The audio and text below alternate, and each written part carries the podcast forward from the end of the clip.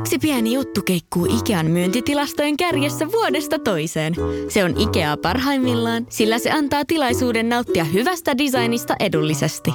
Pyörykkä! Tervetuloa viettämään pyörykkäperjantaita. Silloin Ikea-family-jäsenet saavat kaikki kahdeksan pyörykän annokset puoleen hintaan. Ikea. Kotona käy kaikki. Pyörykkäperjantai!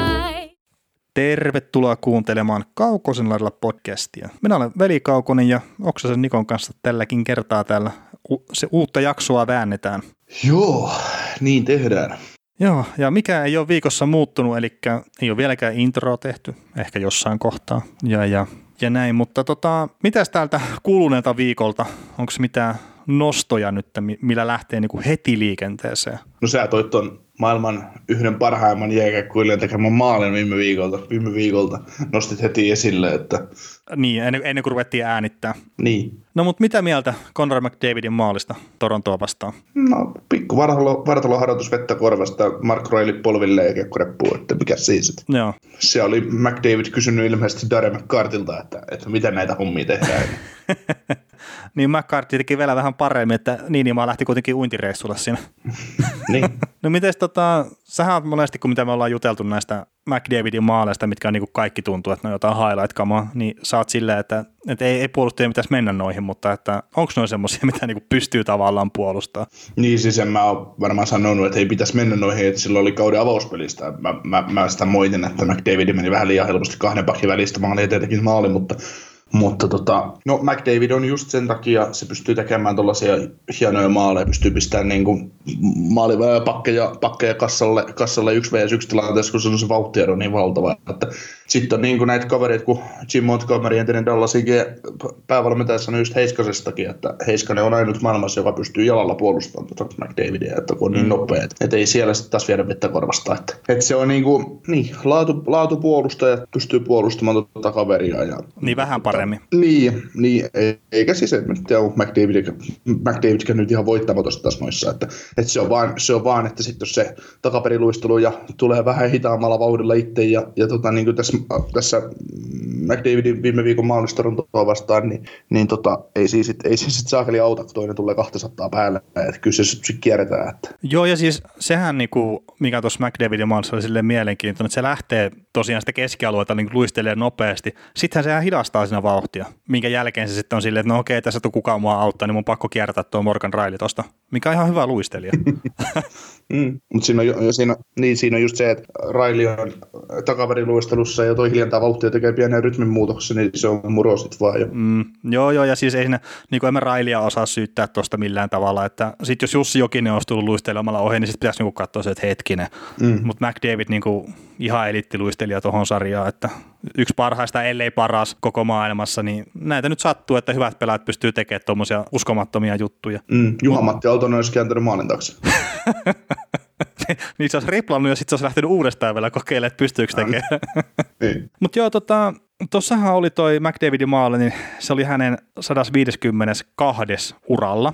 Ja se on niin kuin nyt ennen kaksikymmentäkolmevuotis syntymäpäiviä, mitkä silloin nyt tulevana maanantaina. Eli nyt kun lauantaita taas mennään, kun äänitetään, niin maanantaina kun tämä podcasti julkaistaan, niin se on myös Connorin syntymäpäivät. Eli hyvää syntymäpäivää, Mäki Jeesus. Mutta... Niin ennen kaksikymmentäkolmevuotias syntymäpäivää, niin se on toiseksi eniten Edmonton Oilersin seurahistoriassa, eli jakaa niin kuin Mark Messierin kanssa tota, tota kyseistä sijaa sata viisikymmentäkaksi maalilla. Ja tämä on hauska, niin kuin Gretzkyllä on tietenkin kaikki mahdolliset ennätykset varmaan, niin kuin, mitä koko N H L:ssä melkein on, että se on ottanut eniten nollapelejäkin hemmetti maalilla. Mutta niin Gretzky teki kolmesataakaksikymmentäyhdeksän maalia ennen kuin se täytti kaksikymmentäkolme vuotta, niin, niin yli tuplasti enemmän teki, teki Gretzky-maaleja tuossa. Okei, peli oli erilaista, mutta tuskin se niin erilaista oli, että tuplasti enemmän maaleja pystyy. Mutta McDavid, eikö niin, McDavid on tehnyt neljäsataaneljäkymmentäkaksi pistettä. Mä katsoin just, että se on tehnyt kolmesataakolmekymmentäkolme pistettä, mutta ei, se oli pelimäärä. joo, joo, joo, neljäsataaneljäkymmentäkaksi pistettä ja Gretzkyllä kahdeksansataakuusikymmentäyksi pistettä.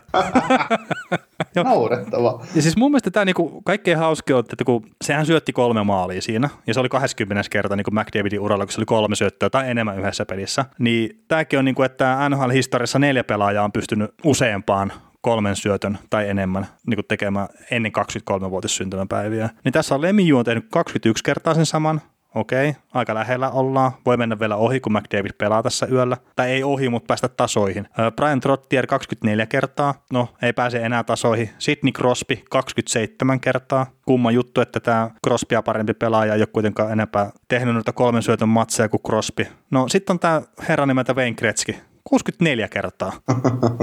Mitä? Mm. Ja siis edelleenkin, joo, mä ymmärrän, että peli oli erilaista ja tehtiin enemmän maaleja, mutta tuossa on kolme kertaa enemmän noita matseja. Se ehkä kertoo siitä, että mikä se tasoero on ollut Gretzkyä kaikkien muiden välillä. Mm. Tämä tehtiin joskus, minäs vuosina näistä tehtiin? kahdeksankymmentäluvun alkua. Mm. Mutta ei, ei, ei siinä. Oliko, oli, oliko N H L silloin muita kuin kanadalaisia ja yhdysvaltalaisia pelaajia? Ei, ei puhuta siitä nyt. Siellä oli myös neljä joukkuetta tyyliä. Että. Niin, niin, niin. Joku, nyt joku pahoittaa mielessä, kun sä sanoit noin, mutta, mutta, tota, mutta se, se oli, kato, Gretzkyllä oli helppoa, kun se painoi vaan. Vaan tota noin, ei perhana oliko, ei silloin ollut Calgary Flamesia vielä, mutta tota, vai oliko, Atlanta Flames oli ainakin, mutta oliko se Calgary Flames silloin jo. Niin mutta joo, mietin. Niin yritin tässä nyt humoristisesti keksiä, että Gretzky on saanut pelata seitsemänkymmentä peliä kaudessa Flamesia vastaan, helpoksi siinä on tehdä saakeli pisteet. No niin, saattoi se Calgary olla jo si- siinä kohtaa. Jossain siellähän se tuli, kun Calgary voitti siinä kahdeksankymmentäluvun jossain puolenvälihuittelussa yhden Stanley Cupin. Mm. Toistaiseksi, toistaiseksi ainoa. Niin, se oli se, se vuosi, kun Edmontoni ei voittanut. Mm, vahinkoja sattuu paremmin. niin, niin, kyllä. Mutta hei, tota, hypätäänkö näihin oikeisiin uutisiin? Eli lähdetään Nashvilleen tästä, tästä ja sitten siellä päävalmentaja Peter Laviolette sai kenkää apuvalmentajansa kanssa ja John Hines sitten siihen otettiin tilalle. Ei hirveän yllättävä veto. Mm, joo, ei. Siis, että Laviolette sai kenkään, niin se ei ollut millään lailla yllättävää. Ja sitten niin kuin hienoa, että John Hines sai uuden mahdollisuuden heti tälle kaudelle. Että, että, että, mehän sitä, tai mä oon ainakin kehunut häntä, häntä ja pitänyt niin kuin hyvänä, hyvänä valmentajana. Että sitten aika tuli täyteen Devilsissä ja nyt sitten pitäisi olla vähän parempi miehistö käytettävissä, mitä oli, mitä oli Devilsissä. Että.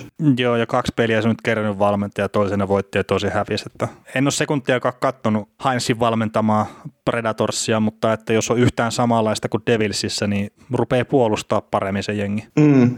Mutta sitten en tiedä, että rupeeko se hyökkää yhtään sen paremmin. Mm, mutta niin, se on hyvä ratkaisu. David Poile oli tuo pakko tehdä, ettei se. Näin, näin ne vaan niin kuin naamat, naamat, naamat tota, muuttuu valkoiseksi vain, että ei ne. Todennäköisesti Laviolle tuli menettänyt vaan kopiin, vaikka, vaikka sitä pelaajat aina sanoo, että no Pekka Rinne taisi sitä sanoa hyvin, että oli pelaajien vika, että toisaan kenkään. No hyvä huomio. Ai se ei ollutkaan kentällä se Laviolette pelaamassa. Ne, niin. Ei se varmaan antanut semmoisia ohjetta, että Pekka päästä maaleja nyt. Hei, mut saatto, siis saatto antaa, että Pekka tei maali. Hm. Niin, no Johnhan sanoi varmaan silleen Pekalle. Niin. Sitten mm. se Pekka oli, että no okei, no, no mennään tuohon Pekan maaliin myöhemmin tuossa sitten suomalaisten osiossa. Mutta tota, se, mitä mä niinku noista pohjois-amerikkalaisista medioista on saanut vähän irti tästä Hinesin palkkaamisesta, niin oli varmaan, tai varmaan, tai siis ehkä oli osittain niin kuin myös rahan sanelema ratkaisu, että, että esimerkiksi Pete DeBoer, niin se olisi ollut kalliimpi kaveri palkkaa tuonne kuin sitten esimerkiksi tämä Hines oli. Että sillä oli pienempi palkka Devilsissä ja ne joutuu maksaa sen kuitenkin käytännössä niin kuin about kokonaan tuon Hinesin palkka, ja Laviolette oli muutama vuosi muistaakseni vielä sopimusta jäljellä ja se ei ollut ihan niin kuin niitä halvimpia sopimuksia N H L:ssä. Niin, niin saattoi olla tämmöinen vähän just rahankin sanelema ratkaisu, että Hines, Hinesiin päädyttiin. En toki sano sitä, että ollut ykkösvaihtoehto siitäkin huolimatta, mutta toi on ihan mielenkiintoinen katsoa, että mihin suuntaan tuo lähtee tuo Predatorsi nytten, sillä kyllähän nyt pitäisi pystyä hyökkää paremmin kuin mihin tuo jengi on pystynyt. Mm. Ja etenkin no. puolustaa paremmin. Joo, antaa vähän tukea myös maalivahdeille, että, että tota, Rinne ja Saroski saisi jotain kiinni, tai no saahan ne kiinni, mutta saisi enemmän kiinni, jos se ei ihan, ihan saisi maali, joten ainakaan vielä sutimaan kiekko. Mutta tuosta tota, oli hyvä tuosta John Hinesista, että kun hän nyt Laviolette erotettiin ja Hines tuli tilalle, niin siitä nyt joku pahoitti mielestä Twitterissä, että kun N H L:ssä on kolmekymmentäyksi päävalmentajamestiä ja sarjassa on kiertänyt tyyliin tässä viimeistä vuosien aikana kolmekymmentäneljä valmentajia, eli samat, va- samat vaan kiertää koko ajan, niin, niin, niin joku olisi siitä, että kun pitäisi tulla yliopistosta ja muualta niin kuin valmentajaa, että tulisi sarja, sarja niin kuin muuttuisi ja tulisi muutosta niin kuin pelaamiseen ja muuhun, niin mitä mieltä se tästä? No, eikö Flyersiin tullut yliopistosta valmentaja muutamia vuosia sitten? Niin, ja Rangersiin ja niin. Dallasiin ja. Mm. Mutta siis, mutta siis niin kuin sillain just, että... Siis kyllä mä niin kuin allekirjoitan sen, että tavallaan pitäisi uskaltaa tehdä semmoisia erilaisia vetoja, ja ehkä tässä, mitä mä tarkoitan erilaisia, niin voisi ehkä kokeilla jossain kohtaa eurooppalaista valmentajaa, mm, muutakin kuin Krugeria. Niin, siis siinähän on just toi, että Richard Kronborgia, vai mikä tämä... No tää, joo, tää, siis tiedän tämä entinen Ruotsin päävalmentaja. No niin, niin siitähän puhuttu, että se... pitäisi olla semmoinen kova veto tuohon liigaan ja, ja sitten joskus mahdollisesti Jukka Jalonen, mutta, mutta, tota, mutta se on just, että kun puhutaan, että on N H L se on kolmekymmentäyksi paikkaa, se on kolmekymmentäyksi maailman parasta jääkiekkojoukkuetta, niin ei nuo kaverit siellä hei turhaan valmenna. Et ei, ei, ei ne turhaan saa uusia pistejä, ne erotetut valmentajat, koska kyse on, kyse on niin kuin... Todennäköisesti se on aina pitkä kasvutarina siitä, että kun tullaan yliopistosta tai tullaan Kanadan, Canadian Hockey Leagueista tai mistä tahansa tullaan sarjaa tai Euroopasta, niin ne on niin eri, eri maailmansa. On niin eri asia valmentaa lapsia kuin viivytteen ammattilaisia kovassa bisneksessä. On, ja sitten suhteet määrittelee todella paljon noita asioita. Mm-hmm. Että just tämä niinku Grönborg esimerkiksi, niin mulla on semmoinen käsitys, mikä perustuu ihan puhtaasti muihin podcasteihin, mitä mä oon kuunnellut, mitä tekee ihmiset, jotka niinku ammatikseen kirjoittaa tuosta sarjasta tai puhuu tuosta sarjasta, niin tuo Grönborg haluaisi suoran ykkösvalmentajapesti N H L:ään, ja mm. se niinku ilman mitään aikaisempaa kokemusta, tai ei voi sanoa ilman mitään aikaisempaa kokemusta, muistaakseni hänellä on jotain kokemusta Pohjois-Amerikasta, mutta esimerkiksi niin kuin mitään mittavaa A H L-kokemusta tai edes apuvalmentajakokemusta N H L:ssä, niin aika vaikea paikka on varmaan vakuuttaa joku työnantaja sillä, että sä oot niin kuin Ruotsin maajoukkuetta valmentanut tuossa. Mm, niin, me, me Lou Lamorialon koppiin New York Islandersissa, kun Barry Trotz on saanut kenkään, että tota, joo, mä, mä oon hyvä päävalmentaja teille, Kruunborgin on hyvä mennä kertoa tämmöinen asia, niin sitten se aika siis ton saa sydänkohtauksen nauru, nauramisesta toi Lamoriala. Ja sitten maajoukkueen valmentaminen on ihan eri asia kuin seurajoukkueen valmentaminen. Mm, toki mä en nyt kru, äh, tässä tapauksessa Kruunborgin esimerk, äh, esimerkkinä, niin, niin mä en hänen historian seurajoukkueen valmentajana tiedä, että varmaan on S H L:ssä tehnyt ihan hyvää, hyvää jälkeä, mutta ennen maajoukkueen hommia, mutta, mutta kuitenkin. Että. Mutta en mä tiedä, siis, siis niin kauan kun... Niin kauan, kun nämä on osoittanut, että nämä niin kuin vanhat jäädet tavallaan on hyviä. OK, vanhoja jääriä poistuu koko ajan. Että seuraa Randy Carlyle poistui viime kauden jälkeen ja Ken Hitchcock on jäänyt pois. Ja, no, Sutteri teki nyt paluu ja vaikka ei ole päävalmentaja ja, ja tota, näin, niin kyllähän niitä niin kuin... Joo, kyllä sieltä tippuu, mutta että se, mistä niin kuin Jukka Jalonen on jutellut, että kyllä hän on niin kuin valmis tavallaan lähteä ansaitsemaan niitä kannuksia sinne Pohjois-Amerikkaan. Mä Juu, muist- si- muistelen nähneeni tämmöisen, että hän olisi valmis siihen. Juu, ja, ja siis tämä on just tämä Kruunborgkin, että et, et menisi nyt saakeli puolustaja valment, apuvalmentajaksi johonkin joukkueeseen, jos pääsisi, niin äkkiäkseen sieltä sitten kannukset luot itsellesi, että, että, että, että sä oot hyvä valmentaja. Ja, ja tota, sitten taas, että mitä esimerkiksi Ismo Lehkonen on puhunut meidän kanssa, että kun jääkiekossa täytyisi olla se tilanne, että sulla on päävalmentaja ja päävalmentaja saa itse päättää, ketä hänen apulaisikseen tulee, ja mm. sinne tulee aina vaan ne parhaat kaverit, ketä on saatavilla. Niin näinhän se menee, että... Että tota, kysinkin, kysinkin pitkä matka on silleen, että joku nykyinen N H L-coachi, ajatellaan nyt, että, että toi Laviolette nyt menee johonkin päävalmentajaksi, niin että se ottaakin yhtäkkiä jotain random-tyyppää jostain kaverikseesi apuvalmentajiksi. Niin ja miksi se ottaisi, jos ei tunne kaverta ollenkaan? Niin, niin. niin. Että kyllä se, se perustuu luottamukseen tuo homma niin pitkälle, että, että se on niinku tavallaan ihan ymmärrettävää. Mm. Mutta... Ei, ei, ei, ei N H L ole mikään S M-liiga, jossa T P S päättää ottaa Raimo Helmisen päävalmentajaksi sillä sen takia vaan, koska hän on Raimo Helminen ja hän on ollut, hän on, hän on ollut itselleen nimeltä valmentaja. Niin ja sitten, no kun hyppäsit tuonne S M-liigaan, niin kyllä musta tuntuu, että sielläkin ne samat kaverit pyörii kyllä koko ajan. Mä en seuraa sitä hirveän aktiivistista sarjaa, mutta siltikin niin kuin, minkä verran sinne tulee tuoreita nimiä. Tai mm, S H L, niin. Tai siis ihan mihinkä tahansa sarjaa. Mm. Että et just, en mä tiedä, K H L on varmaan ehkä semmoinen, missä voisi kuvitella, että tulisi kaikkea eniten tuoreita nimiä, kun ne, ne venäläiset on vaan niin sekopäitä. Mm, saattaa olla, joskus. Mutta siis tämä on varmaan ihan sairasta riippumaton juttu, ja melkein uskaltaisin väittää, että jopa lähes lajista riippumaton juttu. Mm. Et, et futis on ehkä globaalimpaa ja silleen niinku erilaista, että siellä isot nimet siirtyy ehkä, ehkä niinku enemmän noiden liikojen välillä, mutta sitten jossain Englannissakin, niin kyllä ne tuppaa välillä olemaan niinku jotain ihan eläkepestejä sitten, että jos olet joskus päässyt G M:ksi sinne seuraan, niin, niin saa sitten kyllä siellä vetää niin pitkän kuin haluaa, jos kerran jonkun pyty onnistunut voittaa. Mm. Mutta hei, hyvin Heinzista päästiin tänne Vähän. Englannin Valioliiga. Niin, niin, siinäkin sarja, mitä on yhdeksänkymmentäluvun jälkeen seurannut juuri ollenkaan. Mutta tota, meidän Nashville niin kuin, olisi ehkä muuten tässä meillä viikon joukkueen listalla niin kuin, aika nopeasti tulossa, mutta unohdetaan nyt ainakin hetkeksi, että, että annetaan niin kuin Heinzille aikaa ottaa joukkue haltuun siellä ja katsotaan vähän, mitä se rupeaa näyttää. Ja itse asiassa hyvä nyt tässä kohtaa, kun puhuttiin tuossa ennen kuin ruvettiin äänittää, että ensi viikon kuvioista oli tarkoitus puhua, niin nyt, nyt ollaan tässä kuitenkin jonkun aikaa jo äänitetty, mutta että ensi viikolla olisi tarkoitus tehdä kaksi podcastia. Et otettaisiin Winnipeg Jetsiä ja sitten Philadelphia Flyersia niin kuin viikon joukkueeksi siihen ja sitten jotain muuta settiä myös tietenkin siihen extra podcastiin, mutta... Eli viikon päästä maanantaina, kun kuuntelet jaksoa, niin on ihan normaali jakso, ja sitten, sama, sen, sitten samalla viikolla torstaina tulee taas tämmöinen viikonjoukkojen jakso, missä on sitten jotain ekstra johonkin asiaan liittyen, mutta niin, emme tiedä siitä vielä mitään sen paremmin. Joo, joo, emme tiedä tästäkään jaksosta vielä yhtään mitään, että katsotaan, minnekä tämä menee. Ei, me ruvetaan puhumaan kohta Espanjalla liigasta. Niin, kyllä. Hei, Nashvillestä kun puhutaan, niin Roman Josilla on tämmöinen aika kiva pisteputki menossa. Et nyt kaksitoista peliä, jos en ihan väärin kattonut noita tilastoja, ja seitsemän plus kolmetoista tehot, eli kaksikymmentä pistettä. Ja tuossa kun kattelee näitä niin kuin N H L-pisteputkia puolustajien osalta, niin tällä vuosituhannella vain ja ainoastaan Shane Ghostis, Ghostisberellä on niin kuin pitempi pisteputki, että sillä on ollut viisitoista peliä, viisitoista kuusitoista kaudella, ja Matthew Schneiderilla on ollut myös kaksitoista peliä pisteputki. Et tällä, jos... vuosi, tällä vuosikymmenellä Josia pidempää putkia on kellään saakka. Niin, aivan. Huomasin, mitä teit. Joo. Heti tulee vastaus. Heti tulee kuitti. Heti painetaan kölinalle, kun tulee vähän, vähän, niin. vähän väärää infoa, mutta toisaalta me voitaisiin lopettaa tämä koko podcast, kun tämä tulee aina vaan väärää infoa. No pelkkää väärää infoa täällä on jaetta. Joo, en mä rupesin vaan, että eikö tuo Kostisperä niin kuin viisitoista kuusitoista mitään, mutta tosiaan vuosikymmen vaihtuu jo tässä. Siis onko Kostisperä pelannut noin kauan N H L:ssä? Kyllä nämä vuodet menee todella nopeasti. No ilme- toi, ilmeisesti, toi, toi, ellei nyt N H L sitten niinku pikku jekkujekkuja pistä näihin omiin juttuihinsa. Joo, meinaan, mä muistan, kun niin noinkin vammainen sukunimi, kun Kostisperä tuli, niin siitä on niin noin, noin, noin vähän, tai noin, noin kauan tavallaan aikaa. Tuo oli se rookie season toi viisitoista kuusitoista mun mielestä. Saattoi olla, joo. Sitten me on enemmän kuullut juttua hänen huonosta puolustuspelaamisesta kuin siitä, että minkä verran on tullut pisteitä. Joo. Hei, tota, mennäänpäs nyt tähän, kun me aina puhutaan sitä, että me pystytään niinku kääntämään laiva kuin laiva tuossa N H L:ssä. Ja, ja. Mä sanoin kahdeskymmeneskahdeksas kahdestoista Ei toi voi pitää paikkansa toi päivämäärä.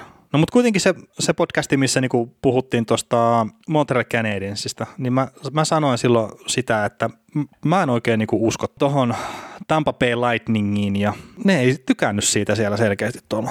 Niin, meitä, meitä kuunnellaan. No, niin, niin, ne on tota... kahdeksan voittoa ja nolla tappioa, nolla tasapeliä sen jälkeen tota, täräyttänyt ja kolmekymmentäkuusi tehtyä maalia ja kuusitoista päästettyä. Mm, mutta kymmeneen viimeiseen peliin yhdeksän voittoa, yksi tappio. Oliko niillä sitten tappio alla siihen, siihen tota noin, just niin kuin sillä hetkellä, kun me ollaan äänitetty sitä, tai ollaan puhuttu näitä, niin ne oli hävinnyt just edellisen pelin ja, ja sitten sit paukuttanut sen kahdeksan ottelun voittoputkeen. Ei kun niillä taisi olla, olisiko niillä Montrealia vastaan niin kuin voitto alla siinä, kun me sitä äänitettiin. Tai, tai jo, siis kyllä mä niin kuin olin katsovina sitä, että, että okay. näin siinä tapahtui. Ja tota, no sitten tuohan tärätti tällä viikolla niin Canucksia vastaan yhdeksän maalia toista kertaa tällä kaudella. Ja nyt oli niin kuin kuudes joukkueeseen kahteenkymmeneen vuoteen, joka on niin kuin tossa onnistunut. Että on kaksi kertaa tehnyt niin kuin yhdeksän maalia yhden kauden aikana jotakin joukkuetta vastaan. Ja sitten niillä oli tommonen yli seitsemän pelin voittoputki, niin niillä on nyt viisi kertaa ollut tässä viimeisen kahden kauden aikana, ja, ja, ja vaan Edmonton Oilersilla on niinku ollut enemmän noita tuommoisia seitsemän pelin tai enemmän voittoputkia niinku kahden kauden aikana.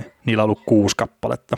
Että toi Tampa, niinku, sanotaan, että niinku vähän mestaruutta vaille dynastiajoukkue melkein, että et on niinku todella kovalla tasolla vetää toi jengi tällä hetkellä. Tai on tämä kaksi viime kautta vetänyt aika kovalla tasolla.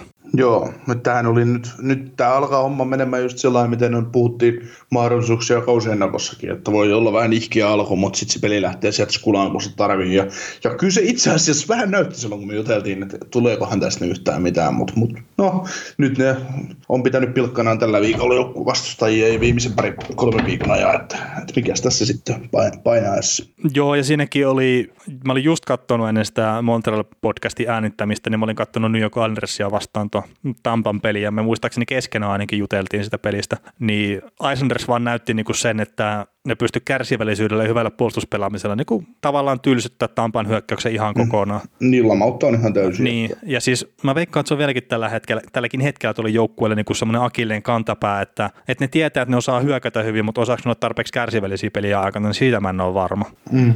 Mutta se, mitä mä niin kuin nyt on ihan viime aikoina katsonut joitakin Tampan pelejä, niin ne on sillä aggressiivisella karvauksella, ne on saanut tosi paljon niin kuin ongelmia tehtyä vastustajille, että ne on pystynyt riistämään kiekkoja hyökkäyspäässä ja sitten niistä niin kuin suoraan syötästä maaleja tekee aika hyvällä prosentilla, niin, niin, niin se on kyllä ihan mielenkiintoista. Mutta samaan syssyyn voi sanoa, että Vasilevski on myös ollut tosi hyvä, että ei se ihan työttömänä ole siellä omassa päässä ollut. Joo, se oli tota, joulukuun kymmenes päivä oli tämä Tampa Bay New Rangers-peli, kun Tampa Bay hävisi kotona yksi viisi lukemiin. Ja, ja tota, sen pelin jälkeen Tampa on pelannut kaksi, neljä, kuusi, kahdeksan, kymmenen, kaksitoista, neljätoista, kuusitoista ottelua ja hävinnyt niistä kolme. Mm, ihan ok putki. Mm. Sitten tota, noin yksi tappio on tullut jatkoajan jälkeen, että, eli tota, noin kaksi tappioa varsinaisella peliajalla. Joo. Yksi jatkoajan jälkeen, että et ihan, ihan hyvässä lennossa on jengi. Joo, ja tosiaan kun sanoin, että kahdeskymmenestoinen kahdestoista ollaan äänitetty se, se podcasti, niin kyllä se itse asiassa varmaan pitää paikkansa, sillä onhan tuosta nyt pari viikkoa, niin on ne kerrannut sen kahdeksan peliä käydä voittamassa sen jälkeen. No mut hei, hypätään eteenpäin Tampasta ja mitä, mitäs muuta me dumattiin tuossa joulukuun aikana, eli niin, viikkoa kerännyt, aikaisemmin. Niin, sä oot kerännyt tota, keräämään meille tämmöisen hienon listan tänne, että et mitä tota noin, ollaan, ollaan painettu, painettu alas täällä kavereita ja, ja tota, no näistä toisaalta niin yksi on ainakin semmoinen, joka on mun mielestä niin kuin nostanut tasonsa sen jälkeen, mutta muut on pysynyt vähän niin kuin ennallaan.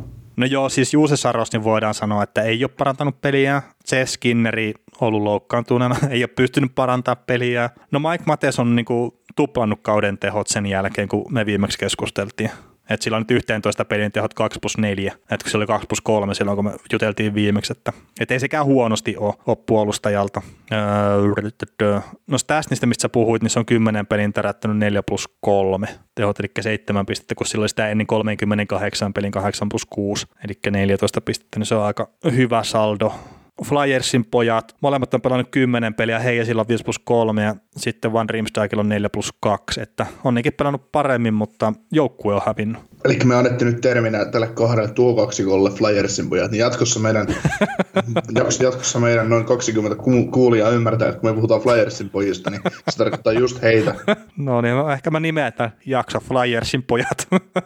Ensi viikolla kuulet Flyersin pojista lisää. Niin, joo. Mutta ei tuossa tota, James Van Riemsdijk itse asiassa tuossa heti sen podcastin jälkeen, se teki kolme pelin tehot neljä plus kaksi. Eli sen kuusi pistettä, mutta sen jälkeen se sitä on kiikaralla mennyt kyllä taas loppuajan, että hirveän tota epätasasta menoa. Mutta Stasny on tosiaan, niin sen tietää, että siltä saa sen niinku hyvän kokonaisvaltaisen pelaamisen muuten, mutta et sitten, että on tehoja ruvennut löytyä, niin se on tuolle Vegasille hyvä juttu. Ja itse asiassa mä luvin just Vegasista semmoisen jutun, että ne on muuttanut puolustuspelaamista, että kun ne on aikaisemmin pelannut miesmiestä vastaan puolustusta, niin ne on muuttanut sen tuossa niinku olisiko se ollut marraskuun loppupuolella, niin ne on muuttanut se aluepuolustamiseen ja se on kääntänyt taas sitten homman siihen, että ne saa enemmän hyviä maalipaikkoja va, niin kuin vastustajan päähän ja vastustaja saa vähemmän sitten hyviä paikkoja niiden päähän, vaikka ne pitää kiekkoa enemmän puolustusalueella. Niin ihan silleen mielenkiintoinen yksityiskohta vaan tuosta Vegasin joukkueesta. Ja tämäkin kyseinen Joo. juttu löytyy Point Hockeyn sivustolta, että jos kiinnostaa, niin kannattaa edelleenkin käydä lukea niitä juttuja kerta.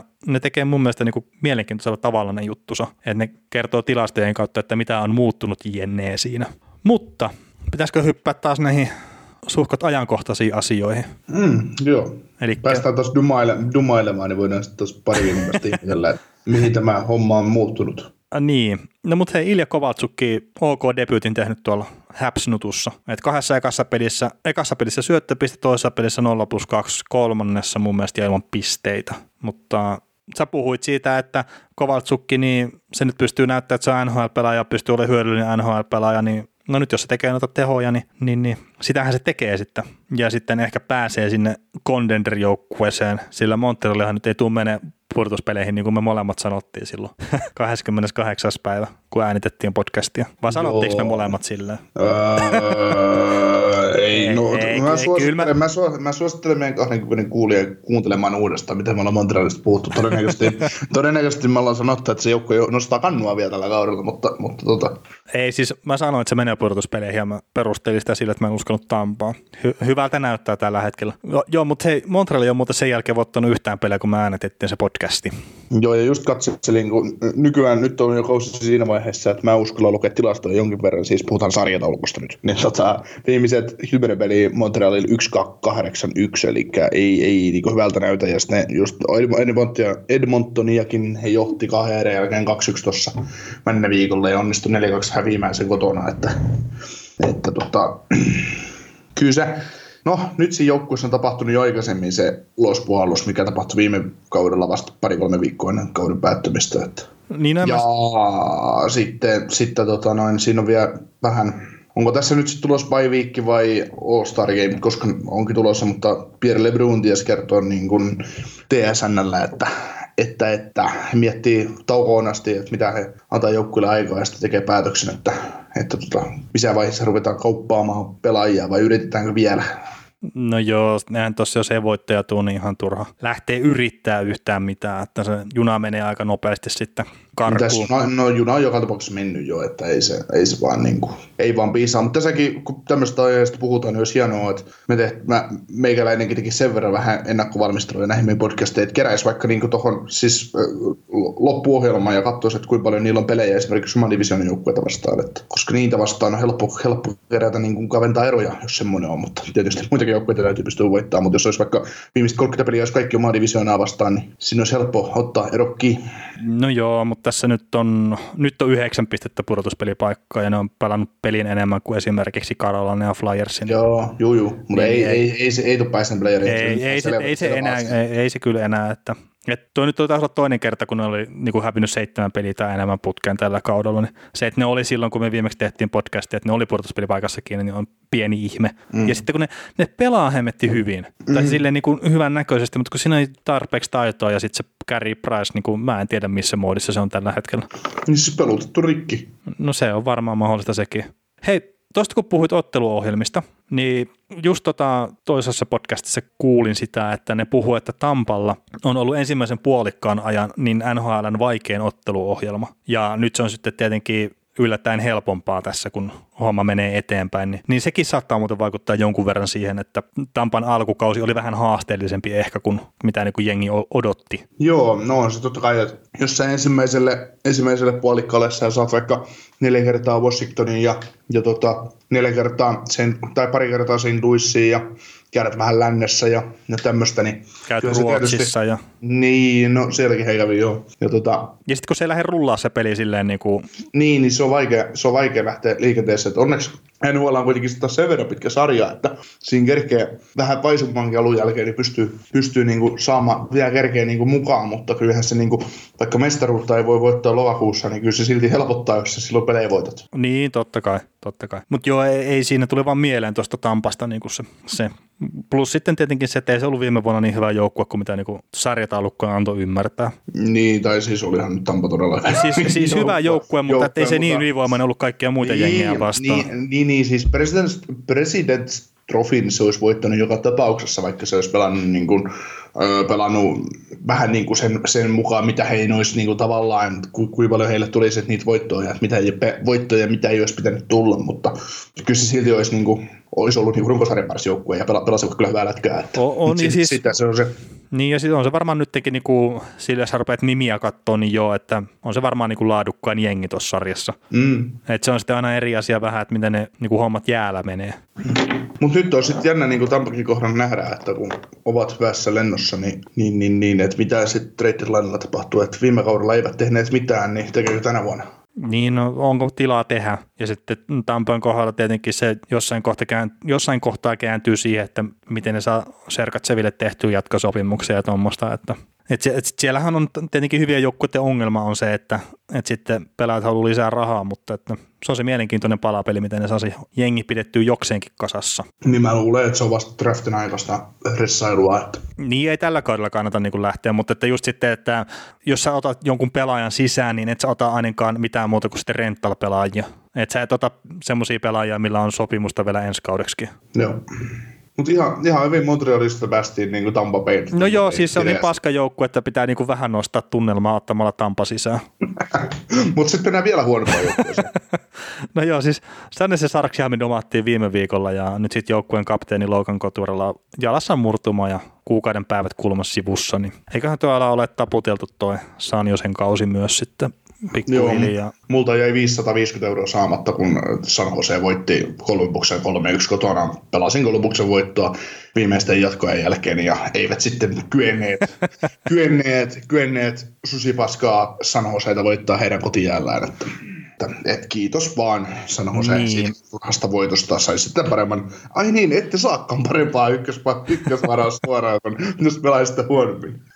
Joo, en, en mä ehkä välttämättä lähtisi kuitenkaan vedonlyöntiä harrastaa San Josea vastaan, että, että se on just semmoinen joukko, mikä voi voittaa ihan mikä tahansa peliä ja hävitä ihan mikä tahansa peliä, että, että semmoinen todella ärsyttävä jengi kyllä vedonlyöntimielessä. Siis Columbus sai mun mielestä kaksi kolmekymmentä siitä, että ne voittaa koko ottelun, että, että se on, siinä ei voinut olla tarttumatta. No mutta se on semmoista. Tota, Calgary Flamesin nuori puolustaja Rasmus Andersson on saanut uuden sopimuksen, eli kuusi vuotta ja neljä pilkku viisi miljoonaa taisi olla toi arvo, niin mitäs mietteitä siitä? No mulla tähän on mitään muuta kuin, että edust- edullinen jatkosopimus uudistuva Flames-pakistoon, että, että, tota, että, että ei se... En ole Flamesia ja en ole Anderssonia seurannut niin tarkkaan, mitä olisi ehkä pitänyt, mutta, mutta siellä tulee muutoksia ja sinne on varattu kavereita pakistoa sitä varten, että se, sit, sit kun D J Brodit ja Mark Giordanot ja Hamonikin ja kumppanit sieltä lähtee vek, niin, niin siellä on uutta tule, tulemista. Niin kyllähän toi, niin kuin, tämä saattaa olla ihan sellainen sopimus, että katsotaan kahden vuoden päästä, että kuinka tuommoinen kaveri voi pelata hal- näin halvalla tuossa joukkueessa. Joo, kaksi viimeistä vuotta on näköjään tämmöinen Modified N T C, eli kuuden joukkueen no trade listin laittaa, niin semmoiset, semmoinen pykälä. Ja no tuleva laajennusdraftihan saattaa jotain pientä kierrepalloa heittää tämänkin kaverin kohdalla, että et ketään ne sitten suojailee tuolla Kälkärissä. Mm, paljon Skudrolla on sopimusta edellä. Sillähän on kaksi kautta. Mm. Ihan tälleen niin kuin ulkomuistista, ulkomuistista se, että sillä on niin kuin, siis tämän kauden jälkeen on kaksi kautta jäljellä, että kaksikymmentäyksi kaksikymmentäkaksi kaudella loppuu, niin, niin, niin. Siitä on muuten itse asiassa Kälkärissä ollut puhetta, että, että, että jos tämä nyt ei jotenkin niin kuin tämä kaus toimi, niin sitten siellä ehkä ruvetaan tekemään isoja muutoksia koreen, ja se saattaa tarkoittaa sitten myös sitä, että se Kudro tosiaan lähtee. Mm. Mutta toi Anderssoni, niin joo, ihan kiva soppari, siis neljä pilkku viisi milliä, että jos se pystyy olemaan kakkosparin pakki silleen, ilman että se on riippakivi siinä, niin mä sanoisin, että se on niinku ihan hyvä lappu, siis noin niinku kokonaisuutena, että et, et, eihän siinä, siinä mitään, että toi Brian Burke itse asiassa kertoi ihan mielenkiintoisen jutun tuosta Rasmus Anderssonista silloin, kun se on tota aikanaan mennyt e- ekaa kertaa Hake, hakemaan tuota N H L-paikkaa Pohjois-Amerikassa, niin oliko se itse asiassa varauksen jälkeen, mutta että, no kuitenkin, siis sillä oli kaksikymmentä paunaa ylipainoa, eli noin kymmenkunta kiloa ylipainoa ollut Andersenilla, niin ne on sitten pistänyt sen tota, tonne kunto-ohjelmalle ja nyt se on niinku yksi kovakuntoisimpia pelaajia kulma tuossa Flamesin porukassa ja Ja, ja sitäkin kautta niin kuin ansainnut tuon jatkosopimuksensa ja pelipaikkansa N H L, on tehnyt duunin sen eteen. Joo. Mä just kattelin tässä tota, noin, meidän seuraavaa aihetta, että, että tota, sä oot ilmeisesti mennyt sekaisin siitä, että, että tota, mä oon pistänyt Tony DeAngelo ja, ja tota, sä oot lait, käynyt erikseen laittanut, sä oot Tony DeAngelo. Että tota, et, et kumpi, kumpi tämä, kumpi tämä New York Rangersin puolustajista nyt tekisit sen kolme plus kaksi nivulla sellaista? Molemmat on varmaan oikein, mutta mä vaan mietin, että kumpi se on laittanut sinne ekana. Meikäläinen on kyllä painanut tämän, mutta no puhussa ja sulla on paljon hienoa, hienoa settiä tästä kyseisestä pakista. Jos olisit muuten ennen kautta sanonut mulle, että Antoni DeAngelo painaa kolme plus kaksi jossain vaiheessa kautta öö, jotain joukkueita vastaan New York Rangersin takalinjoilta, niin mä olisin naurannut sulle. Niin, no ei siis, en mäkään olisi uskonut siihen. Siis... Ja, ja kysynyt, missä, opi, missä opiaattikuurissa oikein oot, että sä tommosia, tommosia puhut. No joo, mutta siis tosiaan viiden pisteen pelin nyt kyseinen Antoni kautta Toni DeAngelo täräytti tuossa Davisia vastaan ja, ja, ja tämä on niin kuin kymmenes viiden pisteen täräytys niin kuin Rangers-puolustajalta. Ja seitsemäntoista kertaa niin kuin tällä vuosituhannella, kun joku pakki on niin kuin pystynyt tekemään viisi pistettä tai enemmän. Niin, että jos Regissin pakeista niin kuin kymmenen on aikaisemmin pystynyt tekemään, tekemään tota noin, viisi, vii, siis tota noin, niin kymmenen vai yhdeksän kaveria oli ennen D'Angeloa tehnyt, tehnyt tota viiden pisteen pelejä pakin paikalta Regissin, niin ne kaikki oli ilmeisesti kuulunut Brian Leachille. Että. Niin, niin Brian Leach on edellinen, joka tähän on pystynyt yhdessä. Niin, mutta siis Brian Leach on tehnyt kaikki aikaisemmat kerrat, että muut pakit ei ole se tehnyt, että nyt saatiin jo toinen pakki siihen listaan. No, no ei vaan. No ei, ja sitten, niin, ja sitten tämä oli toinen hattutemppu muuten puolustajalle tällä kaudella, tämä kolme plus kaksi tehot tosiaan teki, ja Reijo Ruotsala, no edellinen Rangers-pakki, joka on pystynyt tuohon tohon hattutemppuun niin kuin Rangers-paidassa, ja maaliskuussa kahdeksankymmentäkaksi on sitten tämmöinen tapahtunut. Et ihan en itse muista, kun siinä syyskuussa vasta syntyi, että et tietenkin ollaan jo niin kuin kovasti oltu tulossa tähän maailmaan päin tietenkin tuolla. Silloin kun Reijo Ruotsalainen on tuon hattutemppunsa täräyttänyt, mutta että ihan ei ole päässyt näkemään sitä. Ja hei, tota, kun sanoin, että seitsemäntoista kertaa on puolustajana tehnyt viisi pistettä tai enemmän tällä vuosituhannella, niin semmoinenkin pieni tilastoknoppi, että Seldon Surrey niin kuin on ainut, mikä on tehnyt enemmän kuin viisi pistettä. Että se teki tehot yksi plus viisi Pittsburgh Penguinsia vastaan, niin tammikuun kymmenes päivä kaksituhattaneljä, eli kuusitoista vuotta tuli just täyteen siitä. Ja Montrealissa on joskus mennyt hyvinkin, että ne, ne on voittanut Pittsburgh Penguinsia vastaan tuon kyseisen pelin kahdeksan nolla. Joo. Ja sitten yksi mielenkiintoinen, mutta nyt Rangersista, kun näistä pakeista puhutaan, niin New York Rangersin pakit on tehnyt sitä kaksikymmentäneljä pistettä, mikä on eniten N H L:ssä. Ja tää on niinku, no, no se on hyvä kysymys. Se on hyvä kysymys, että, että sata kuusitoista pistettä on tota Tampan pakeilla, Nashvillen pakeilla ja Washingtonin pakeilla. Niin siis, niin siis John Carlson on tehnyt itse sata pistettä, mutta sitten muuten ei ole saanut mitään aikaiseksi. no, no se on aika lailla varmaan sitä, sitä sitten, mutta siis tämä on niinku tosi hämmentävää nämä niinku pistemäärät, mitä nämä pelaajat tekee tällä hetkellä N H L:ssä. Just esimerkiksi puolustajat, niinku, no ei nämä puolustajat räppää hattutemppuja nyt ihan joka pelissä, mutta just joku Carlsonikin, että onko sillä varmaan lähemmäs kuusikymmentä pistettä tällä hetkellä jo katsomatta niin kuin yhtään mistään, mutta siis jotenkin hämmentää, että nämä, nämä pistemäärät noussut näin paljon huippupelaajilla. Sitten on tietenkin näitä pelaajia, mitkä ei jostain syystä osu edes puhelinkoppiin puhelinkopin sisältä, mutta se on sitten heidän häpeänsä. Mutta tota, haluatko jutella puolustista vielä vai hypätäänkö New York Rangersin ongelmapoikkaan? Mennään ongelmapoikkaan vaan, eli tota, Elias Anderssonista kysellään edelleen, tai niin kuin Rangers kuuntelee tarjouksia ja ilmeisesti haluaa sitten vähintään varausvuoro, mikä on aika loogista ja mieluusti tota toisen prospektin vaihdossa.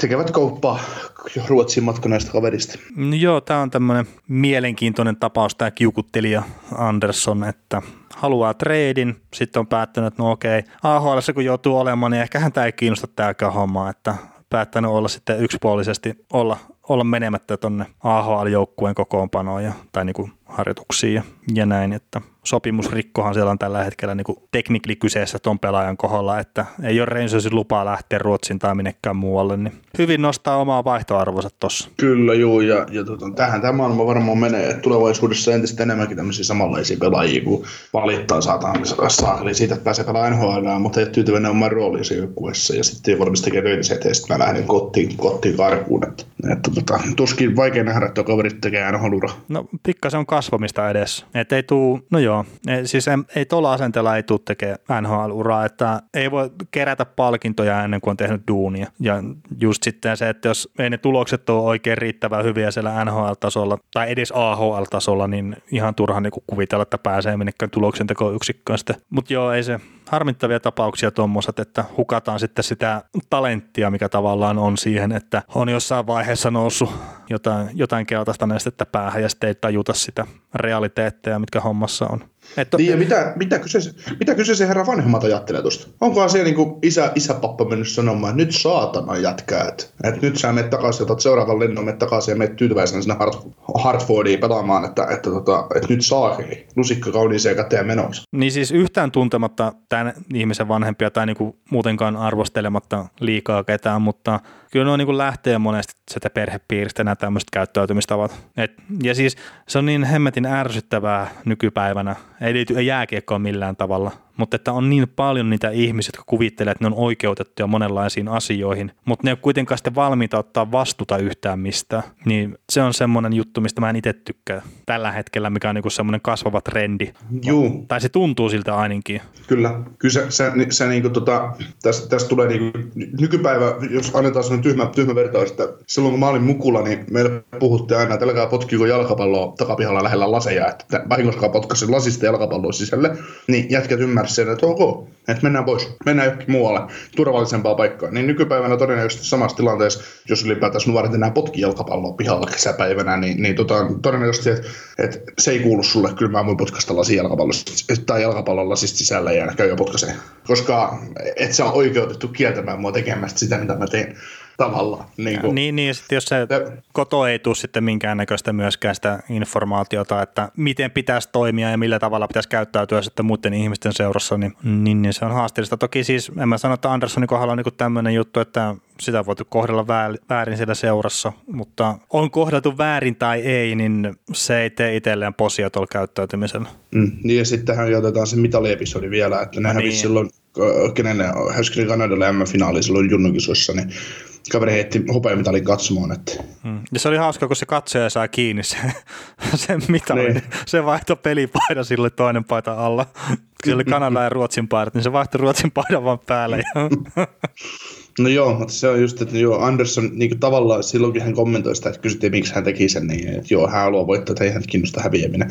No, ok, mutta hei. Et, niin saattaa vähän, myöhemmin harmittaa. Vähän, niin, no tuskin harmittaa, kertoo, kertoo varmaan kaverin luonteesta sitten jo kaiken. Että. Joo. To, joo. Sitten mennään vähän parempiin, parempiin eurooppalaisiin jääkiekkoihin. No mennään vähän parempiin. Ei paljon, mutta vähän. Vähän, vähän. Joo, David Pasternak, niin kauden kolmannen hattutempun tuosta täräytti Winnipeg Jetsiä vastaan ja sikäli kun taas en ihan väärin kattonut noita tilastoja, niin tuo kolme hattutemppua on eniten N H L:ssä tällä kaudella. Onko kovin moni tehnyt myös kahta? Öö, muutamat oli, että siellä James Neal on esimerkiksi tehnyt kaksi, mikä on niinku todella yllättävää, mutta en, en muista ulkoa kaikkea, mutta siinä oli niinku pari-kolme pelaajaa oli tehnyt, tehnyt tosiaan sen kaksi hattutemppua tällä kaudella. Ovechkinilla oli vain yksi. Aa, niin, niin. Onko tuo Tarjo Deal muuten vahvan alkukauden jälkeen tehnyt enää mitä? Nohan se nyt taas niinku vähän heräillyt. Joo. Mutta ei se, no ei se nyt yllättäen ole tehnyt kymmentä maalia seitsemään peliä niin kuin koko ajan. Tai Joo. mikä sillä olikaan se alku, että sehän teki niin kuin hän käsittämättömänä tahilla niitä. Mutta tota, mitä tulee Pasternakkiin, niin, niin tota, ja kauas siitä on aikaa, kun me keskusteltiin siitä, että meneekö kuusikymmentä maalia rikki? On sitä nyt jonkun aikaa. Olisiko se ollut jossain kolmenkymmenen pelin kohdalla? On tästä mm. nyt muutamia viikkoja jo. Ja hänellä oli kaksi, siis silloin, kun se teki kaksikymmentäviisi maalia täyteen. Itse asiassa joo, saattoi olla jotain niillä paikalla. Paljon sillä nyt on maalia? Hyvä kysymys. Taas, taas niin kuin kertoo tästä meidän ammattitaidosta tätä hommaa kohtaan, että ollaan aivan, ollaan aivan kassalla. Nyt mä voin sinä aikana, kun sä kaivat sitä tietoa, niin jauhaa täällä paskaa meidän kuulijoille, taikka sit sä teet taas peruseditoinnin ja poistat mut tästä podcastista kokonaan. Nyt siis saadaan jotain, jotain tolkkoa näihinkin juttuihin, no, mutta... Meidän pitäisi varmaan käsikirjoittaa nämä silleen, että sä et kysy mitään semmoisia kysymyksiä, mihin mulla ei ole vastauksia suoraan. Siis mä olisin heittänyt kolmekymmentäkuusi maalia silleen niin kuin ulkomuistista, mutta mä katson niin hövelin luon, että mä annan vähän ekstraa aina, mutta kolmekymmentäviisi maalia on tällä hetkellä mm. Pasternakilla. Pelejä on reilu kolmekymmentä jäljellä. kuusikymmentä, kuusikymmentä maalia menee, mutta rikki. Menee, menee. neljäkymmentäviisi peliä on pelannut tällä hetkellä, että kuusikymmentä maalia menee rikki, jos pysyy terveenä. Mm. Ja vetoja saa ottaa. Me otamme, otamme vetoja vastaan. Sä toimit pankkina. Mä toimin pankkina. Millä kertoimella sä annat? Niin, että Pasternak tekee kuusikymmentä maalia vai? Niin, tai sitten, että jos me ollaan sitä mieltä, että se tekee, niin varmaan vastapuoli lyö sitten, että ei tee. Niin, mutta mä, mä annan, mä annan kertoimen yksi pilkku viisikymmentä Pasternakin kuusikymmentä maalille vähintään ja, ja tota noin kaksi pilkku kolmekymmentä silleen, että se ei tee. Noniin. Et sen, sen kun sana annatte palaa saakeli, monta tonnia lyötte silleen, me, otet, me otetaan rahaa vastaan, antakaa, painakaa sitä, että ei varmaan tee maalia, niin, niin me tehdään hyvä tili tässä näin ja saadaan maksattua se, saadaan maksattua se mahdollinen Viaplay-koodi, jos, joka, joka lähtee, jos me olemme saaneet kymmenen äänestystä tässä vuoden, vuoden podcast-äänestys. Ai niin, mä muistin jakaa sen linkinkin tuossa muuten joku aika sitten. Oh. Et monta kertaa ollaan, niin kuin, tai pari kertaa ollaan sitä mainittu, että käykää äänestää siellä jakson sivuilla sitä. Nyt mä laitoin sen linkinkin jakoon. Mä, mä oon oikeasti positiivisesti yllättynyt, että meidän podcast on siellä listoilla, että meitä voi käydä äänestämässä. Mitä tahansa suomenkielistä podcastia voi no, käydä sitä, äänestämässä. Sitä, sitä juuri, mutta on myös va- sitä on myös vaihtoehto, siellä on myös vaihtoehto, että jos ei podcastia löydy, niin sä voit käydä lisäämässä sinne. No, niin, no, mutta se on käyty lisäämässä sinne jo aikana. Onko sä käynyt lisäämässä? Oon, joo. No niin, tietysti. Joo, joo, mutta tota, Pasternakilla yksitoista ottelun pisteputki ja kuusi plus kymmenen tehnyt siihen ja kuusitoista pistettä. Ja tämmöinen mielenkiintoinen, että kuudessa peräkkäisessä pelissä on ollut avausmaalissa mukana, joukkueensa avausmaalissa. Ja kahdeksas päälle on aina historiassa, joka on tämmöiseen pystynyt. Ed- edellinen, joka on tähän pystynyt, niin niinkin hämmentävä nimi kuin Jori Lehterä. Tai siis, onko tämä nyt hämmentävä nimi, mutta jos olisi pitänyt lähteä veikkailemaan pelaajia, mitkä on pystynyt olemaan joukkueensa avausmaaleissa, niin kuin peräkkäisissä peleissä niin kuin mukana, niin ei edes Jori Lehterä ollut kyllä ihan ensimmäisenä siinä. Niin tekeekö Jori Lehterä lopulta sitten yhdellä N H L-kaudella sataa pistettä? Ihan ei tehnyt. Lähelle pääs, lähelle pääs. Tekikö N H L uransa aikana sataa pistettä? Se onkin muuten hyvä kysymys. Mun mielestä se, se oli aika tiukalla siihen, siihen tota noin, että kerkesikö N H L uran aikana tekemään, että mä en tiedä, onko sä sitä kaivamassa sieltä esiin, mutta... Teki, kato, sata yksitoista pistettä. No niin. Perhana. Mulla toimi netti nopeammin. No, tai se te... no, taisi ollut nopeampi kymmensormijärjestelmä. Ja niin, mutta se oli tuo eka kaus, millä se teki neljätoista viisitoista kaudella tuo Lehterä, niin sehän oli sen paras kaus, että se teki neljäkymmentäneljä pistettä sillä kaudella. Joo, sitten lähti semmoinen loputon syöksy. Niin, mutta tämä on muuten, kun tosiaan kahdeksan pelaajaa on pystynyt olemaan niin kuin mukana tuossa joukkueensa avausmaalissa kuudessa ottelussa tai enemmän, niin tässä on kaksi suomalaista, että Jori Lehterä ja Jari Kurri on tällä listalla. Ja Kurrilla yhdeksänkymmentäkaksi yhdeksänkymmentäkolme tuossa Kingsin paidassa, niin toi kaus. Sulle tota tietovisa, tietokilpailukysymys, millä kierroksella Jari Kurri aikoinaan va- va- varattiin N H L? Jari Kurri. Hmm, sehän on varattu silloin tuhatkahdeksansataaluvulla joskus. Montakos joukkuetta silloin? Äh, Heitä joku kolmos kierros. Kuudes kierros. Kuudes, joo. No just toi, että kun se on ollut varmaan sitä aikaa niin kuin N H L:ssä vielä, että joku on ehkä... saattanut lukea jostain lehdestä, niin kuin, että mitä Suomessa on tapahtunut tai mitä on juniorit M M-kisoissa tapahtunut ja sen perusteella on varattu eurooppalaiset. Oliko nuorten M M ja kahdeksankymmentäluvun alussa? Oli, kun, oliko se ollut, olisiko se ollut silleen, että nämä kurrit ja nämä asiakkaat on voittanut se? Ihan siis tämmöinen... Eikö ne voittanut jonkun Euroopan mestaruudellisia? Ei kun niin se, no joo. No, itse asiassa mä tämän sekoittaa helmisiä näihin. Siis ne on jossain siellä kahdeksankymmentä jossakin. Ne on, en mä tiedä. Siis, tää nyt on taas tämmöinen, että, että oikeasti pitäisi historiasta puhua, jos ei niin katso niitä faktoja. Mutta että jotain tämmöisiä niin tosi hämäriä muistikuvia on. No mä siis mä heittelen täältä vaan pom- pommeja koko ajan. Että kyllä niin kuin... Kyllä tämä on, tämä on. Mä tein inhot, mä tein vaikeaksi tämän meidän podcastin tekemiseen, kun sä heittelet tämmöisiä hienoja tilastoja tänne, niin mä heitän pommeja ulkomuistista. Niin lähdetään niin just tälleen tekee olevinaan jotain, että on meillä muistiinpanoja ja muita, ja sä koko ajan niin lähdet tästä ulkopuolelta heittelee. Näin on, näin on. Mutta hei, päästään me Pasternakista eteenpäin Karolainan huippuhyökkääjä. Joo, Justin Williams. Puhuttiin viime viikolla siitä, että on tekemässä sopimusta ja taas maanantaille asti mennä, kun teki sopimuksia. seitsemänsataa tonnia oli tuo niinku base salary ja siinä oli, siinä oli tosi monimutkainen se bonusrakenne ja mä en jaksa nyt muistaa sitä, mitä kaikkea siinä oli, mutta siis siinä oli... pudotuspelipaikasta tyyliin, ja sitten jos ne menee jonnekin tiettyyn pisteeseen asti pudotuspeleissä, niin Williams saa lisää rahaa, ja sitten se voittaa Consmitin, kun se nyt on se N H L-pudotuspelin arvokkaan pelaaja, niin se saa siitä joku kaksisataaviisikymmentä tonnia, ja sitten voittaa sitä likapin, niin se saa siitä niin vielä extra jne, että sillä oli menestykseen riippuvainen bonusrakenne vielä ton peruspalkan päälle mm. aika vahvasti. Se varmaan niin kuin jostain löytäisi sen listan, mutta että tämä vaan niin kuin mitä muistella, mitä sitä on puhuttu. Joo. Pittsburgh Penguins, äh, Alex Galchenyuk on jälleen kaupan, että vaikka loukkaantumisia on, niin tuo kaveri ei vaan saa, niin kuin, ei vaan saa niin kuin näpeillään tuosta pelipaikasta kiinni, että et teikäläinen sanoi kesällä hyvin, että Galchenyuk ei sovi tuohon Pittsburghin joukkueeseen, ja mä en kyllä käsitä, mistä sä oot sille nähnyt, että se on suuri. Mistäkö? No tarpeeksi kun heittelee, että katsot tikkoa, niin jotkut jää seinään kiinni. Ne. Ja, ja huomaa ladun sisältä, kun heittelee. Niin sekin vielä. Niin. Tarpeeksi, kun heittelee kiviä puhelinkoppi sisältä tuohon puhelikoppia päin, niin joku osuu ehkä. No itse asiassa nyt varmaan nuorimmat ei tiedä, mikä on puhelinkoppi, mutta ei kai siinä. Tai mikä on lankapuhelin. Niin, no näistähän me puhuttiin silloin aikaisemmin, kun soiteltiin lankapuhelimella. Mm. Mutta tota noin, joo, Zibratoford tota noin, haluaisi kyllä kaupata tämän nelosen tippunen hyökkäjänsä. Se oli ihan hyvä selitys, että, että tota, kaverilla on niin paljon taitoa, että se menee ihan hukkaan tuon nelosessa. Kun ei se sovi yhtään ylemmässä tuossa jengissä, niin, niin siitä olisi hyvä päästä eroon. Että niillä on nyt, kun Jake Cancel, Cancel tippui sitten loppukaudeksi sivuun, niin, niin, niin, niin se täytyy korvata. Ja siellä palkkakatossa semmoinen kuutisen miljoonaa tilaa. Ja rentalaissa olisi sitten Toffolia ja Kreideria ja, ja tota... Ja tota, ei myös poliisi suljettu sitä vaihtoehtoa, että te, tehtäisiin oikein kunnon, kunnon hockeytreidettä, vähän enemmänkin pelaajia siirtyisi ja, ja joukkueessa tapahtuisi oikeasti muutosta. Et, joo, no se et Taylor Hall olisi mun mielestä ollut tuohon jengiin se, se pelaaja edelleenkin, mutta et se, se kerkesi mennä jo. Tosin Arizona häviää pelejä, että ehkä Taylor Hall tulee uudestaan kaupaksi. Mm, toki ne johtaa samalla Pacificia. Että...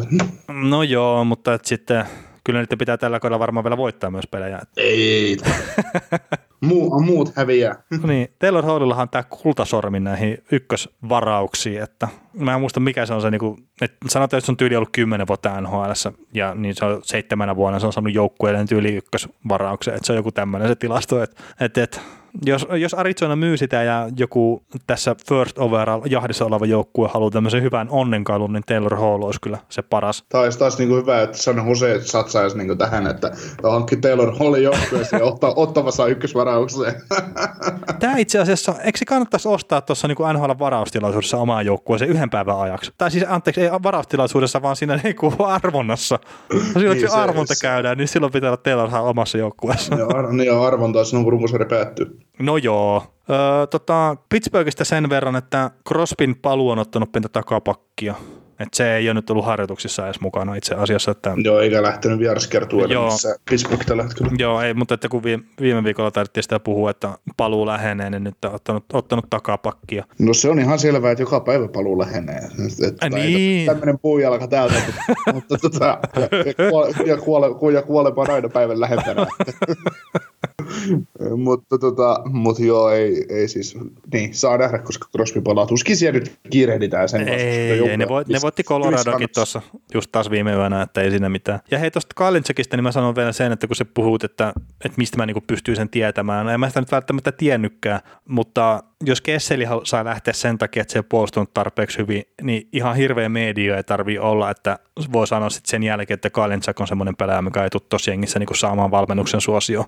Nyt siihen mä perustin muistaakseni kesällä sen oman arvioni siitä, että Kalinczak ei tule pärjää tuossa, tai ei tule toimii hirveän hyvin tuossa Pingvinsissä. Että siellä se vaatimustaso on kuitenkin, että vaikka se pelaa hyökkäävää kiekkoa, niin siellä on vaatimustaso puolustussuuntaan aika korkealla. Joo, kaikkihan sieltä lähtee. Sieltä puolustuksesta lähtee liikenteeseen nyt.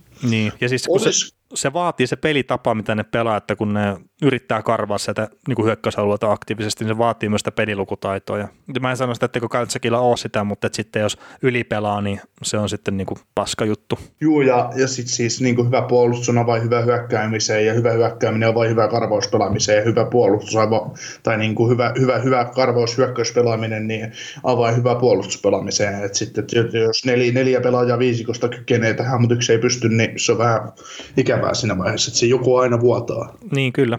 Kyllä. Sitten tota, noin Chicagosta semmoinen pikku uutinen, että Robin Lehner on nyt sanonut ison ääneen, että, että ei ole valmis syömään palkastaan yhtään, mikä, palkastaan, jotta, jotta voisi jäädä Chicagoon, eli haluaa niin sanotusti maksimaalisen sopimuksen sieltä, ja, ja tota, suurella todennäköisyydellä semmoisen tulee saamaan, mutta Lehnerkin alkaa olla sen verran vanha jarru, että kannattaako siihen lyödä sitten ihan kovin montaa vuotta, että varmaan semmoinen neljä kertaa kuusi miljoonaa on semmoinen, olisi semmoinen diili, että... Niin ja siis Lenneri menisi hukkaan tuossa joukkueessa myöskin, niin. Siis se pelaa oikeasti tosi kovalla tasolla, ja Chicago ei niinku jenginä auta sitä mitenkään, ei, niinku, ei, ei millään tasolla. Niin, se, se tekee joka ilta highlight reel-torintoja.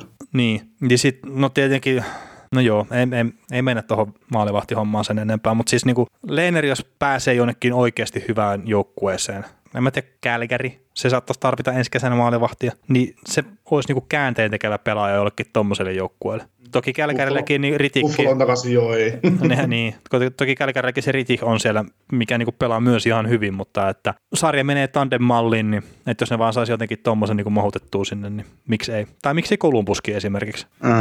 Ja siis mä en sano sitä, että kun Korpisalo ole pelannut niin kuin hyvin joo, mutta kyllä mä nyt pitäisin Lehneria asteen verran kovempana maalivahtina. Mm, ainakin se on todistanut tuossa N H L:ssä ja riittäväksi. Niin, niin, ja siis onhan Korpisalakin pelannut tilastojen valossa hyvin, mutta se on edelleenkin se joukkue aika hyvä siinä eessä, tai se pelaa aika hyvin siinä edessä, että se tekee maalipiin hommaa vähän helpommaksi kuin mitä sitten voisi kuvitella. Joo, viime aikana Korpisalo ei paljon maaleja päästänyt. Että... ei, ei, joo. Pelaa täydellistä kiekkoa tällä hetkellä. Mm, on, on poissa häiritsemästä. Äh, joo, tota, otetaan yksi puolustaja-uutinen vielä tässä, niin kun hypätään suomalaisiin, niin Jack Berenski teki pientä historiaa niin sanotusti täräyttämällä tuossa kolme kertaa kaksi maalia tai enemmän niin viiden pelin aikajaksolle, ja seitsemän plus yksi teki he viiteen peliin. Se on, se on aika kova, mutta että tämä on nyt sitten niinku... tämän nykyaikaisen N H L, eli kuusikymmentäseitsemän kuusikymmentäkahdeksan jälkeen, niin kolmas pakki, joka on tämmöiseen pystynyt. Et Paul Coffey ja Bobby Orr on niin kun sitten muut puolustajat, joka on tämmöiseen hienoon saavutukseen pystynyt. Mm, niin, eli nyt mullekin selvisi semmoinen, että nykyaikaisen N H L:n aikana Toronto Maple Leafs ei voittanut mestaruuden mestaruuden. Koska kuusi seitsemän he on voittanut viimeisen mestaruutensa, ja nykyaikainen N H L lasketaan vuodesta kuusi, kaudesta kuusi seitsemän kuusi kahdeksan eteenpäin. Eli... niin, no tuossa on expansion era, mutta se, siis on mä nähnyt sen modern erakin, niin niin mun mielestä niin myös tuo kuusi seitsemän kuusi kahdeksan niin rajautuu siihen. Ja toi hei, Venäskin on tehnyt viisitoista maalia tällä kaudella, niin se on eniten N H L-puolustajista tällä kaudella. Ja, ja on toinen niistä puolustajista, joka on tehnyt hat-trickin. Niin, mutta yhdeksän maalia he ei tehnyt joulukuun alun jälkeen. Se on yhdeksän maalia no. enemmän kuin me ollaan tehty yhteensä N H L:ssä. No se on ihan hyvä huomio. Kyllä. Silloin mä oon yksi syöttö tähän viimeiseen viiteen peliin. Sekin on enemmän kuin me ollaan tehty yhteensä N H L:ssä. Kyllä. Kova Ai. kaveri, kova kaveri pystyy olemaan meitä parempia N H L-pelaajia. Joo, mutta... Mut, mie, mut mieti oikeasti, jos me mentäisiin niinku meistä tehtäisiin semmoinen kloonaus, että meistä tehtäisiin niinku N H L-pelaaja, niin mieti millainen siis... Hemmetisti, hemmetin monen koko, mutta ei yhtään liikettä. Kädet ja pää puusta. Niin, näin, näin justi, näin justi. Eikä ole edes hyviä joukku, eikä ole edes hyvä joukkuekaveri, kun tulee niin paskaa juttua, että kukaan ei, kukaan ei niin kuin kaikki vaan palauttaisi mielensä. Mutta hei, tässä vaiheessa aina kun mennään suomalaisiin, niin mä heitän tämän, muistakaa tilata meitä, meitä sydämen, eli Spotify, iTunes podcastit ja mitä näitä kaikkea on, seurakkaa Instagramissa ja, ja Facebookissa ja, ja tota, pistäkää sähköpostiin palautetta, olkaa. Olkaa niin ystävällisiä, haukkaa meitä. Öö, no, jos on syy kehua, niin kehukaa. Mutta, mutta tota. Ja sitten oikeasti me ollaan tehty yli viisikymmentä jaksoa nyt kausien mukaan lukien, ja nyt taitaa olla jakso seitsemäntoista menossa, niin, niin jakso kahdeksantoista, niin kuin ihan näitä podcasteja, niin, niin, niin, niin, niin, niin, niin parannusehdotuksia, kiitos. Joo, ja miten voi, se... niin, mitä voisimme olla parempi? Niin, ja sun ideoita, niin kuin, että mistä haluaisit, että me jutellaan, niin kaikkia tämmöisiä jo otetaan totta kai vastaan. Että, et ei sen tarvitse olla aina tämmöistä monotonista niin kuin viikon tapahtumien läpikäymistä tietenkään. No tänään, tänäänkin ollaan menty kyllä aika, aika paljon jokin muualle. Niin, että... niin, no mä oon miettinyt sitä, että jos tekis, tai kun tekee sen intron joskus, että, niinku, että ottaa siihen niinku jonkun kaikki N H L:stä ja vähän muustakin tyyppisen asiasta ja asian vierestä puhutaan. Mutta joo, tota, suomalaisia. Ää, Mikko Rantanen, mä en tiedä lasketaanko näitä, kun Devilsia vastaan tekee hattutempo, mutta semmoisen on kuitenkin tehnyt tässä kuluneen viikon aikana. Joo, samaan aikaan joku toinenkin sua, Lehkonen teki samaan aikaan Montrealissa pari maalia ja, ja oli lähellä tämän hatullisen, mutta ei, ei maistunut. Joo, ja siis Lehkonen on itse asiassa myös pelannut niinku tuloksellisesti nyt niinku ihan hyvää kiekkoa tässä ihan viime aikoina, mutta että kun joukkue ei voita, niin mm. eipä se varmaan hirveästi sitten tota kiinnostele. Mutta tota, hei, kun maalista... Joo, ja siis, ky, ky, niin ja, niin ja, siis niinku Lehkonen pelaa niinku hyvällä tasolla, että kun sai viime kesän harjoitella terveenä ja, ja tota, kunto on kova, ja, mutta sitten taas menee vähän hukkaan, että joutuu tuollaan Kotkaniemen kanssa. Ja, ja tota, et jos, eikö Kotkaniemi ole loukkaantunut? Ei se tällä hetkellä. Ai, ei se tänä hetkellä enää. Mm. Mutta tota, mut kuitenkin niin, että jos... Ei kun jos niin, le- sori, mä, se, sori, sori, sori, mä se, se, sekoitin tähän toiseen porilaiseen. Armia. niin, armia, mikä sitten, mä että niin, hetkinen, niin, että joutuu niin, pelaamaan niin kuin armian kanssa, että joo. Niin, siis tota niin, niin että niinkin, niinkin samanlaiset sukunimäkkiä.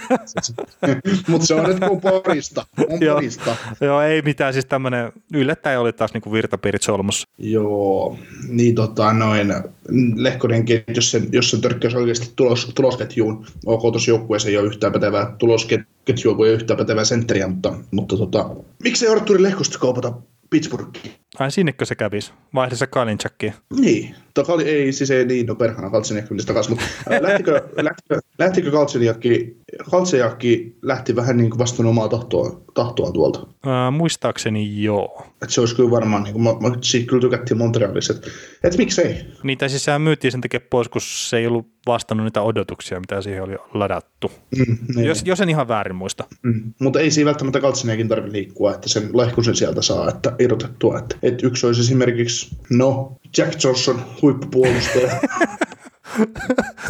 Hei, kyllä, ei, ei se siis, nyt niin sekaisin ole. Siis Montrealin on kaupattu ennenkin aivan kusisia puolustajia. Et mä tiedän, että et on kusisia. En mä nyt vitti vetää ihan kaikkea. Tot, tai no niin, sä oot sanonut Montrealille, että meillä on hyvä pakki. Montreal on sanonut, että meitä kiinnostaa se. Ja sit sä oot sanonut, että no, me tarvitaan ykköskerroksen varausvaihdossa. Aa, okei, okay, käy. Se oli siellä. Että joku, ketä näistä nyt Janne Niinimaa tulee mieleen. Sitten tota, heitetään, heitetään tota, Sergei Kontsar, taisi mennä sinne vielä ke- tota noin Dallasista, taisi siirtyä sinne. Mutta kuitenkin paljon on, on ollut sellainen joukkue tunnetusti, että aina jos on ongelmapelaaja, niin se on kyllä sopinut, etenkin puolustajan pelipaikalla, niin se on sopinut Montrealiin. Eli Jack Johnson peittää Artur Lehkoseen, Lehkonen nostaa kannua, kannua Pittsburghissa, niin, niin tota, Ismo Lehkonen on sekaisin kuin kokkisen. No niin, eli nämä ei tule ainakaan siis tapahtu. Mm-hmm, ei. Jees. Hei, Kasperi Kapanen on myös niinku ihan hyvässä vireessä ja pelaakin jopa silleen niinku ihan kivan näköistä kiekkoa, mitä on katsonut pelejä. Tuossa viimeisen kolmeen pelin nolla plus neljä ja sitten jotenkin tuota Andersia vastaan niin oli ihan pikkasen nätti se esityö, minkä teki Pierre Engvallin voittomaali, eli yksi nolla maaliin siinä ja oliko se kolme vai neljä nolla, kun Toronto voitti sen pelin nyt sitten, mutta, mutta pisti ton Andersin tulokaspuolustajan, jonka nimeä nyt en saa päähän, mutta pisti kyllä niin kaffelle siinä ennen kuin sitten tarjoili Engvallille syötön, että... Oliko Noah Dobson? Joo, oli itse asiassa. Niin se, se oli nätti esittyä ja Kapanen on muutenkin tosiaan, mitä on katsonut Toronton pelejä, niin ollut ihan pirteä ilmestys siinä. Et ei ole päässyt nyt pelaa kärkikentässä, mutta sieltä kolmosesta niin pystynyt olemaan kuitenkin hyödyllinen pelaaja tuolle joukkueelle. Mutta hei, tota, ootko sä nähnyt tuon taklauksen, mikä Ryan Lindgren täräytti Joonas Donskoihin? Öö, en ole nähnyt, mutta olen lukenut siitä, että kuinka säilittävä oli se, että Lindgren käytiin noutamassa sen jälkeen. Ah, okei. Okay. Siis mun mielestä ihan niin kuin normaalia tavallaan, että, että niin kuin on kova taklaus tai ei, niin, mutta että tulee taklaus, mistä sitten ei tykätä, niin sitten on nyt tällä kertaa Nasem Kadri sitten kävi niin kuin paukuttaa tauluun Lindgrenia ja en mä nyt tiedä, ei mulla semmoista isoa ongelmaa niin kuin tavallaan siinä ole, että Joonas Donsko saa aivotta rähyksiä on sivussa nyt peleistä sen takia ja, ja näin ja se mikä mulla itsellä on suurin ongelma tuossa taklauksessa, niin kolmantena kaverina tavallaan vähän niin kuin tuli puskista siihen tilanteeseen, että, että siinä oli jo yksi Rangersin pelaaja niin kuin Donskoissa kiinni ja Lindgren sitä täräytti vastapalloon siinä niin kuin suoraan kupoliin, niin vähän semmoinen, ei, ei näin pojat, ei näin, mutta N H L oli sitä mieltä, ettei sitä pysty pelikieltoa antamaan, että ajoi oikeassa kulmassa siihen vastapalloon tosiaan Donskoita ja ei tehnyt mitään vääriä liikkeitä, niin ei pysty antamaan tota rangaistusta, vaikka kopsahtikin päähän. Ei, joo. Ei kai siinä sitten ihmeitä. Tämä on N H L:n tapa nyt hoitaa nämä ja Suomessa taitaa tulla automaattinen viisi peliä aina, kun osuu päähän, niin tiedä sitten kumpi on parempi. Niin. Että jos halutaan näitä päävammoja niin saada vähemmäksi. Niin, no kyllä, niin periaatteessa tässäkin tilanteessa, no kun en ole taklausta nähnyt, niin mun on paha tuohon sanoa mitään, mutta jos se osuu suoraan nassuun, niin ihan sama mistä se tulee, niin kyllä silti niin kysytään sen pari kolme voi antaa. Mutta joo, hei, hypätään eteenpäin tuosta kertaan. Tuosta nyt ei tule hyvä mieli millään tavalla, jos tuosta jää juttelemaan. Ja tämä nyt saadaan ehkä pidettyä jossain niin järjessä, järjellisessä mitassa tämä podcasti muutenkin, niin, niin sekin on ihan jees. Mutta mainitaan Niko Mikkola ensimmäinen N H L-piste. Kakkossyöttö Tyler Bosakin maaliin männä viikolla. Käytännössä siis siirti kiekko maalin taakse ja sai siitä sitten syöttöpisteen, mutta ei, ei väheksytä sitä millään tavalla, että on päässyt pelaamaan N H L:ssä ja sanoi ensimmäisen pisteen ja toivottavasti sai ensimmäisen maalinkin pian. Joo, tota, Robert Hintz on saanut taas vähän enemmän peliaikaa, peliaikaa ja paukutti tuossa pari päivää sitten Daxia vastaan yksi plus yksi tehot. yksi plus yksi tehot, kun Dallasin haki nolla kolme vierasvoitoon. Se oli ensimmäinen vierasvoitto näiden joukkueiden välisessä kamppailussa sitten kauden kaksituhattaneljätoista.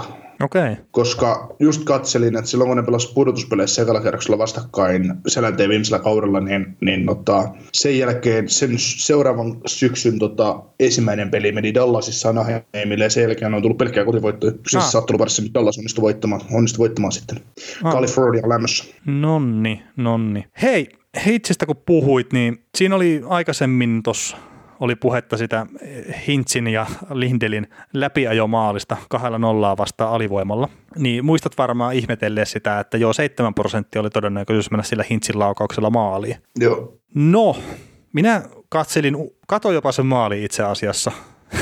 Ja ei siinä mitään suoraan syötöstä vetoa, ja edistyneet tilastothan ei ota tämmöistä huomioon, että veto on tullut suoraan syötöstä. No toinen, minkä mä sitten huomasin, kun mä kävin katsoa uudestaan nämä kaikki tilastot siitä kyseisestä maalista, niin edistyneet tilastot ei myöskään tilastoinut sitä nopeaksi vastahyökkäykseksi. Aha. Ja mulla on teoria, mitä mä en ole niin vahvistanut millään muulla maalilla, että mä oon kattonut vain ja ainoastaan tuon yhden maalin, niin tämä nopea vastahyökkäys nollaantui sitten edistyneessä tilastossa sen takia, että Esa Lindell syötti sen kiekon Roope Hintzille. Tämä, tämä on mun teoria. Kertaan. Niin, sä, sä, sä, niin kuin, jos sä saat nopea vastahyökkäyksen, niin siitä täytyy mennä pää, pääkainallus kohti maalia tai laukua, laukua suoraan, sä et saa antaa pökkisyöttöä.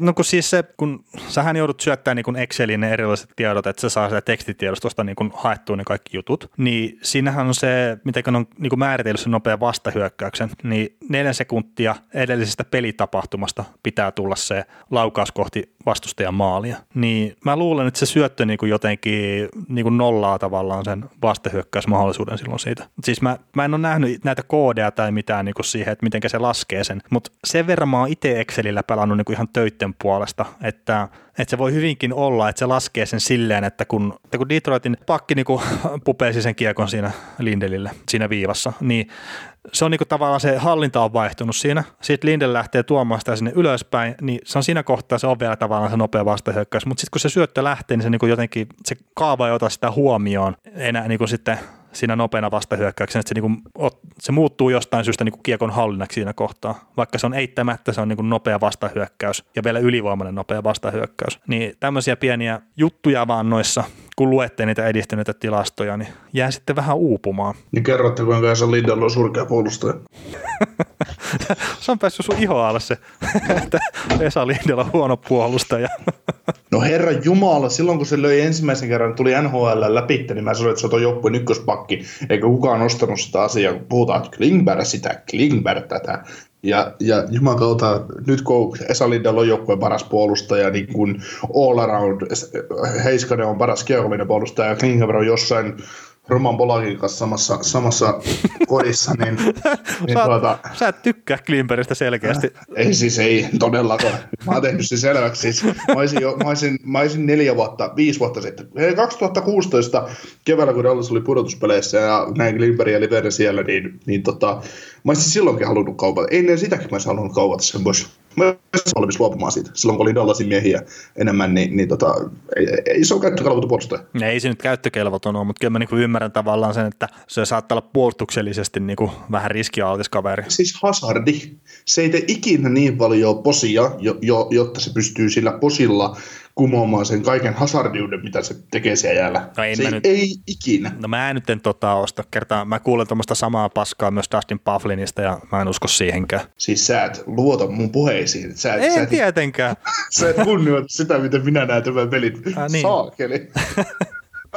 Ei, mutta siis ei, mä en ole Dallasia ihan älyttömästi katsonut viime vuosina, ihan vaan sen takia, että se on ihan älyttömän tylsä joukkue ollut mun mielestä. Mutta että, siis kun mä näen sen arvon tavallaan hyökkääville puolustajille myös, mutta että mä ymmärrän sen, että sitten niitä välttämättä ei pysty peluttaa niin kuin kaikissa puolustuksellisissa tilanteissa. Siis se, tulee, siis siitä se ongelma tulee just Klingbergin kohdalla, että nyt kun me puhutaan suomalaisista pelaajista, niin, niin, tota, niin, niin, niin, niin, niin, niin äh, koska...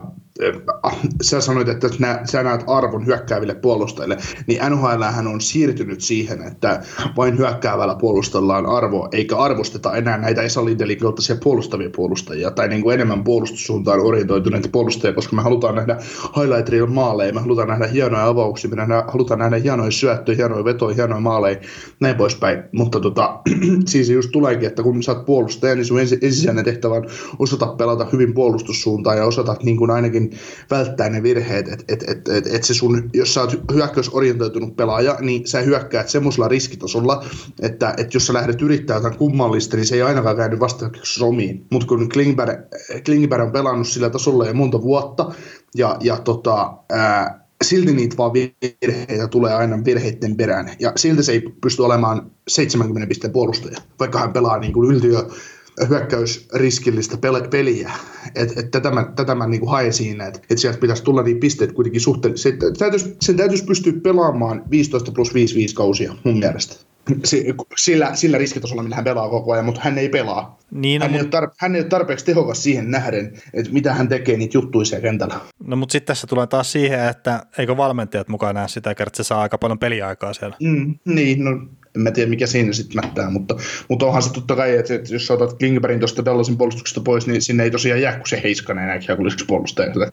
Sitten siinä on vähän Orpo, Orpo Olo pyörittää Roman Polakin ja Vedo Heiskasen kanssa tota, kiekkoa, kun Heiskely syöttää Polakille pakkipakin viivas, niin se on vähän kuin mereen heittää sitten sen kiekkoon, että seuraavaksi se on pleksien kautta päädyssä se kiekko, kun se ei pysty jäädä pitkin antaa sitä perussyöttöä, mutta no, nämä on näitä. Mutta siis mä ymmärrän tavallaan sen kritiikin niin kun sitä puolustuspelaamista kohtaan, kerran sitten kun mennään pudotuspeleihin, niin se virheiden määrän pitäisi tippua eikä pysyä samana. Ja sitten sanotaan, että jos tämmöisellä Klingbergin tyyppisellä puolustajalla se, jos se virheiden määrä on niin sanotusti vakio, niin ne maksaa sitten pudotuspelisarjoja. Mm, ja siis tässä tulee, no, tässä tulee just se, että silloin kaksituhattakuusitoista niin Dallasin ykköspakkipari oli Klingberg-Golikoski, niin ensimmäisellä kerrokselta ne pyyhkinyt minusta latti jäätä ihan millään tykkäs periaatteessa, mutta sitten tuli toinen kerros, ne sai Saint Louis Bluesin vastaan, niin juman kautta se pakkipari pelasi kaksikymmentäviisi minuuttia, että se oli koko ajan seljällä se, aivan koko ajan. Ja sitten Kolikoski oli siinä sitten se, kun ei puhuta nyt mistään fyysisestä pakkiparista, niin Kolikoski oli se fyysinen versio siinä, ja se joutui niinku repimään vielä riippakiveen perässään,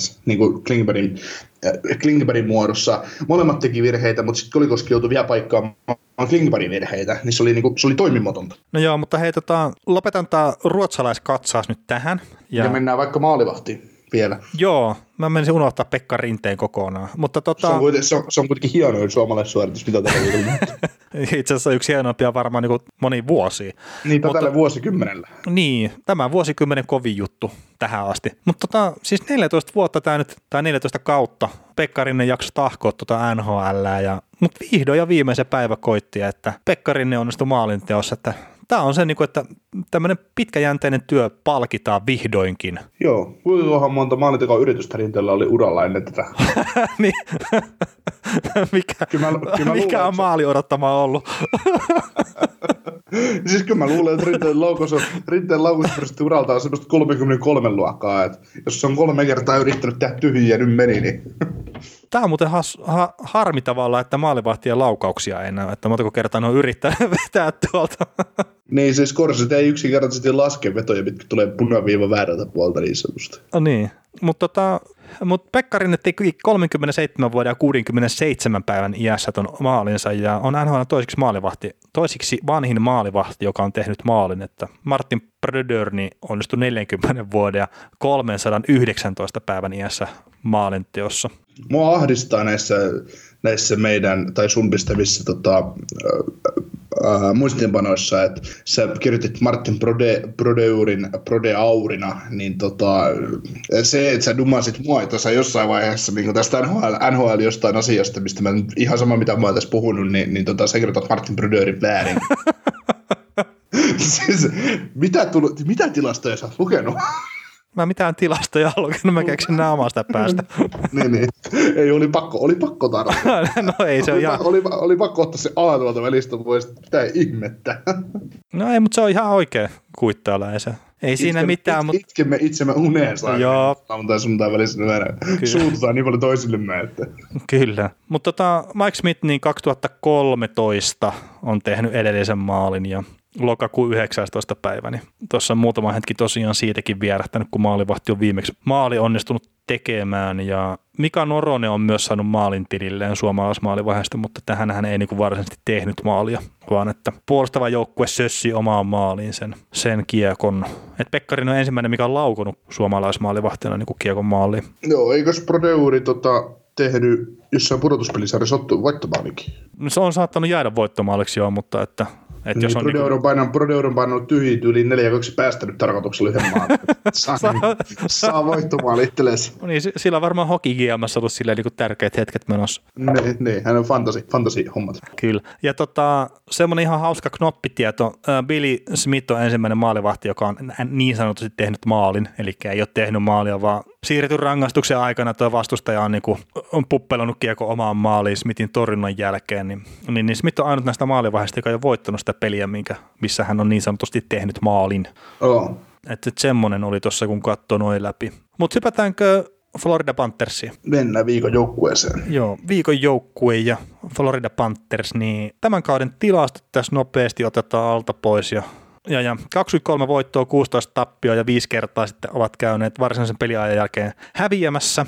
viisikymmentäyksi runkosarjapistettä ovat keränneet tällä tilastolla ja pisteprosentti on siellä kaksitoista kaikkien N H L-joukkueiden kesken. Viimeiset kymmenen peliä on mennyt sadulla kuusi voittoa ja neljä tappiota. Maaleja Panthers on tehnyt sata viisikymmentäviisi, mikä on viidenneksi eniten N H L:ssä ja päästänyt sata neljäkymmentäviisi, mikä on siellä kaksikymmentäkuusi sitten kaikkien joukkueiden kesken. Erikoistilanteista sen verran, että ylivoima toimi kaksikymmentäkolme prosentin tehokkuudella seitsemänneksi paras N H L:ssä ja alivoima on seitsemänkymmentäkahdeksan pilkku kolme prosenttista, mikä on siellä kaksikymmentäkaksi.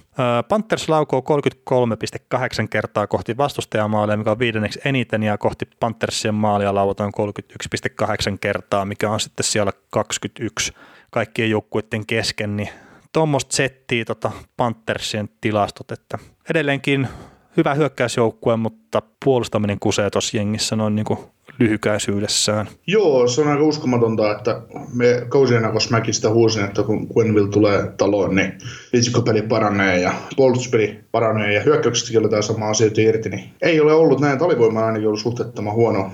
Ylivoima on kyllä noussut, että se oli, eikö ylivoima ollut viime kaudella paskaa? Eikö se ollut N H L:n parasta itse asiassa? Aha, viime okay. kaudella. Siis ihan tämmöinen, niinku, mitä nyt muistelen vaan. No, siis se oli no. ihan, niinku, ihan N H L:n parhaita. Ja, ja sehän lähti se Panthersin ylivoima, N S-ylivoimaa valmentaja, se lähti Torontoon. Mm. Niin juu, niin, niin, niin. Näinhän se oli kyllä. Joo. Anteeksi, ei ollut, ei ollut antanut virheellinen tieto, minkä tässä podcastissa me sanon.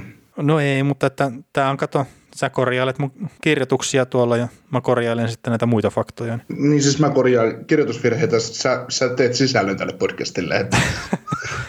Joo, jo, ja anteeksi kun sanoin, että oli N H L:n parasta toi viime kaudella, oli vaan toiseksi parasta. Joo. Että Tampalla oli parempaa. Mutta joo, tota, mä nyt itse kolme peliä katsoin kokonaan tästä niinku kuluneelta viikolta Panthersilta, ja eka peli, minkä mä katsoin, oli Buffaloa vastaan. Ää, siinä toi Buffalo pisti Bobrovskin vaihtoon ekassa erässä muistaakseni tekivät kolme maalia. Kaikki tekivät muuten hei suoraan syötöstä. Tai no, Jokiharjun maalitekniikki ei varmaan ole suoraan syötöstä, kun se otti sen nolla pilkku kahdeksan sekunniksi haltuun yksi lauka, mutta maaliva heille ilkeä laukaus kuitenkin niin nopeasti poikittaisyötä, tai no suoraan syötöstä, mutta että semmoinen pieni poikittaisliike siinäkin tuli, niin niin, niin.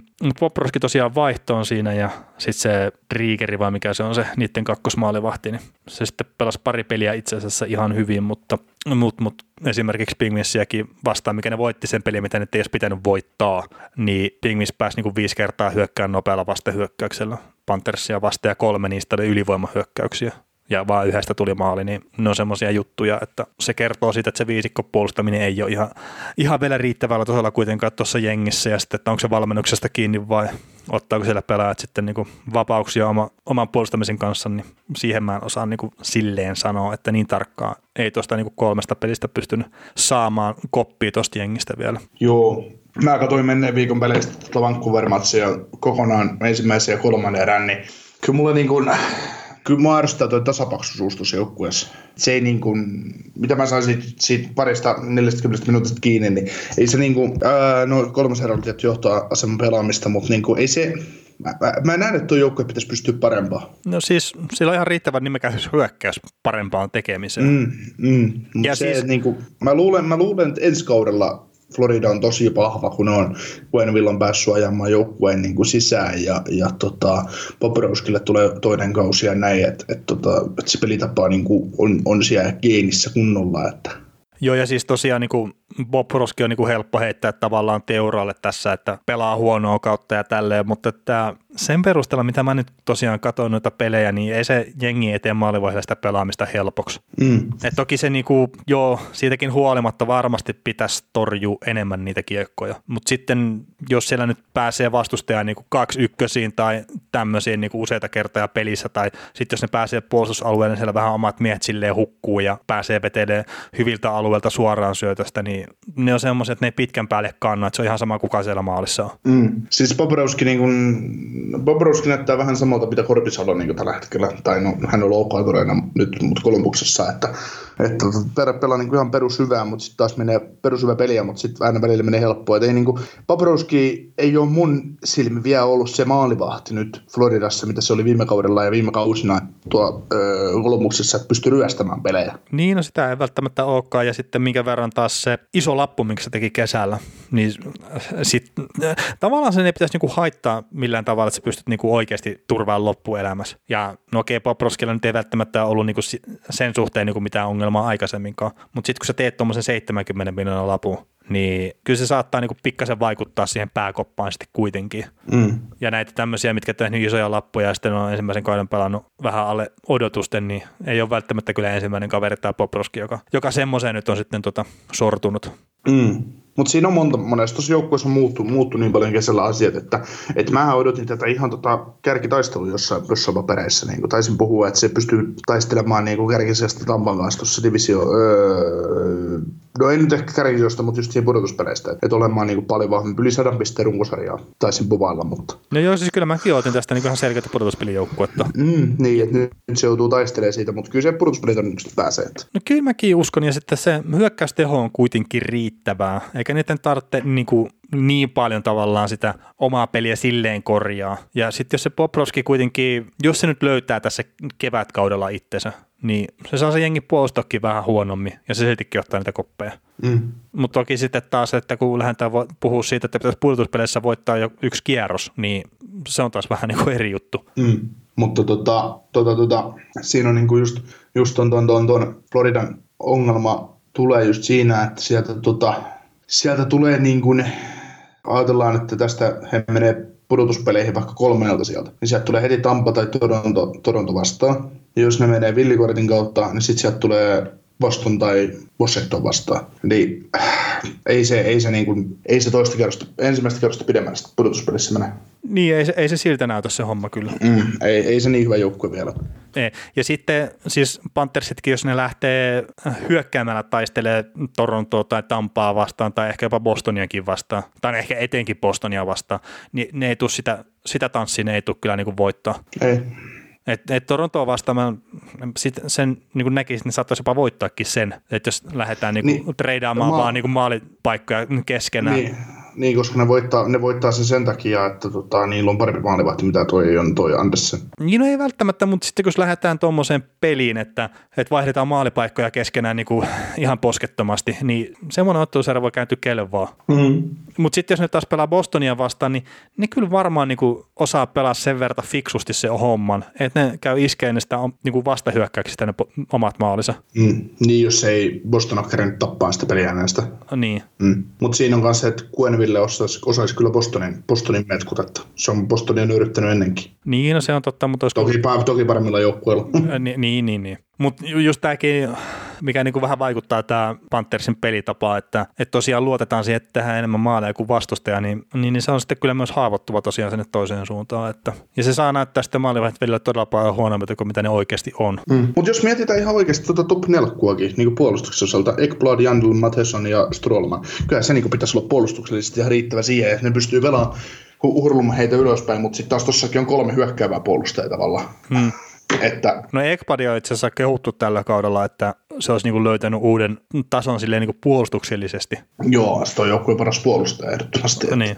Toki siis sehän on ollut ihan äärettömän huono niinku niin aika, aikaisemmin, että jos se parantaa siitä, että millä, millä tasolla se on ollut, on. Niin ei tässä nyt vielä ihan norristasosta puhuta sitten. Niin, tässä on niinku alettu lunastaa niitä lupauksia, mitä niin, hänen niin, niin. odotettiin silloin, kun hänet on varattu ykkösenä N H L. Että. Niin ja siis taisi voittaa vuoden tulokaspalkinnon ekan kauden jälkeen. Ja. Joo, mutta sitten oli vaikeampaa. No joo, joo, mutta se on sitten tietenkin, kun puhutaan puolustajista ja puhutaan alle kaksikymppisistä kavereista, että nytkin vasta kaksikymmentäkolme ikää, niin ei se nyt mikään ihme ole, että se niinku vähän kestää tavallaan se reitti sinne huipulle. Ja siis sekin, niinku, että onko sillä ollut aikaisemmin sellaista valmentajaa, mikä on pystynyt antaa niinku riittävää jeesiä? Tai sitten, että minkä verran Strollmanin tuleminen tuohon joukkueeseen auttaa Ekbladia. Ihan vaan niinku kehittyy paremmaksi pelaajaksi sillä, että se pystyy niinku seurailemaan vierestä ja Strollman pystyy heittämään pikku vinkkiä, että ei kannata Junnu höntyillä ihan koko ajan.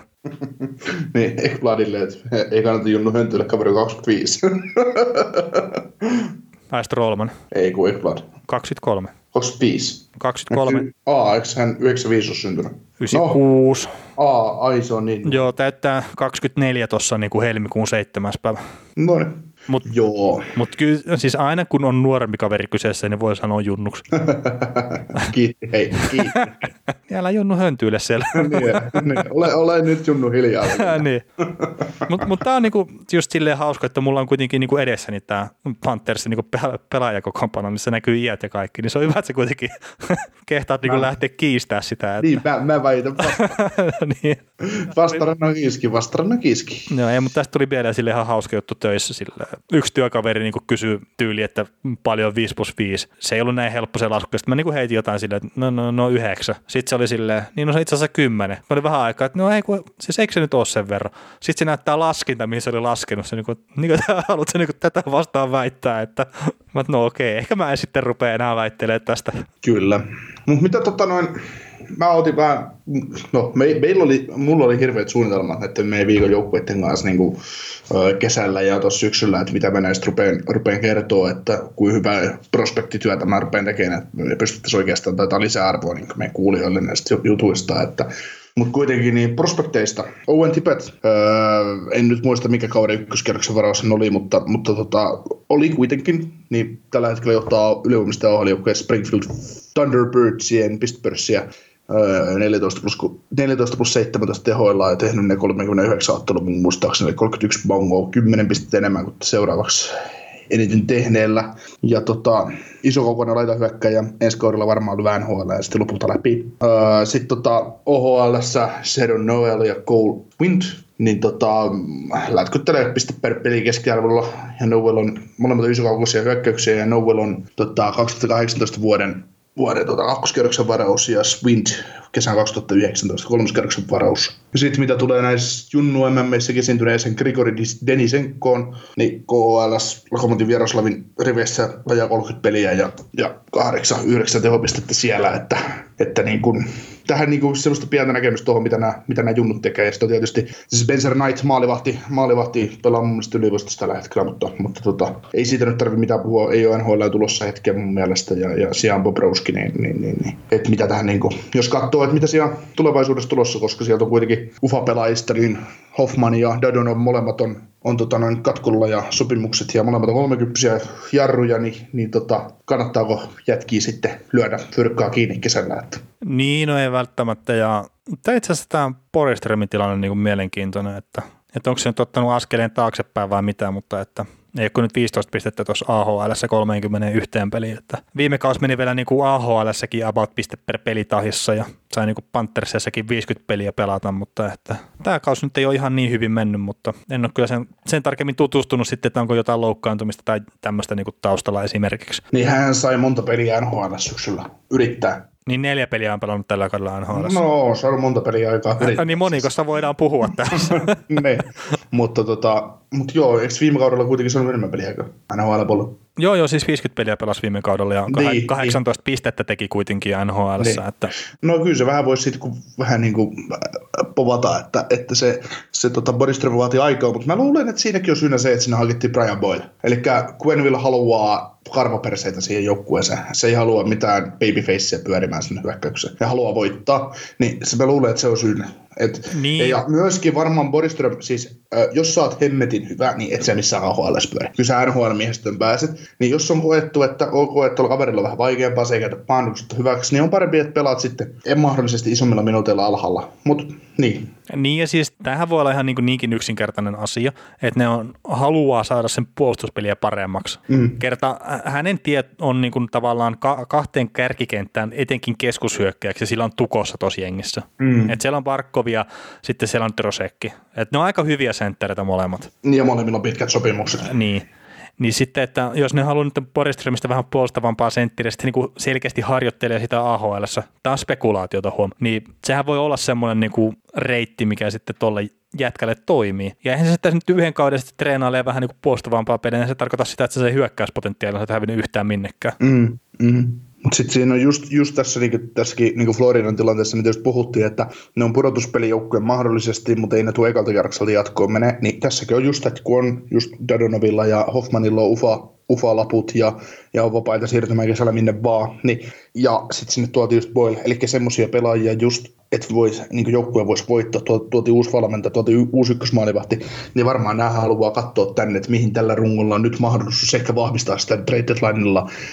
Ei ole palkka tuossa paljon tilaa, mutta kuitenkin kyllä se pystyy vahvistamaan tarvittavat siirrot tekemään ja katsoa, mitä tällä kaudella on. Ja sitten ensi kaudeksi luoda sen uuden sinne, niin on parempi, että Bodyström, jos ei se tuo tarvittavaa lisäarvoa ää, voittamisen kannalta ja peli muutenkaan, niin turhasta sijaan pitää niin kuin, niin antaa on. Vaan niin kuin, antaa, antaa pelailla. Mutta to, toki tästäkin olisi voinut tehdä paremman, paremman pohjatyön, pohjatyön ja kertoa. No joo, mutta aina voi tehdä paremman pohjatyön, eihän se nyt siitä ole kiinni, mutta kyllähän tässä nyt niinku realiteetti tulee myös ajan puolesta vastaan ja kaikki tämmöiset. Mm. Ja siitä, että meillä ei makseta tästä hommasta tarpeeksi.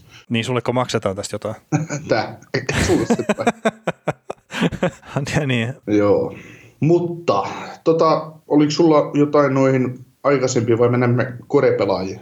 No en mä tiedä, siis jos sä oot nyt on Noel Akkiarin nostanut tuolta, että... Jaa niin, Noel Akkiarista oli mennyt myös hyvää keskustelua.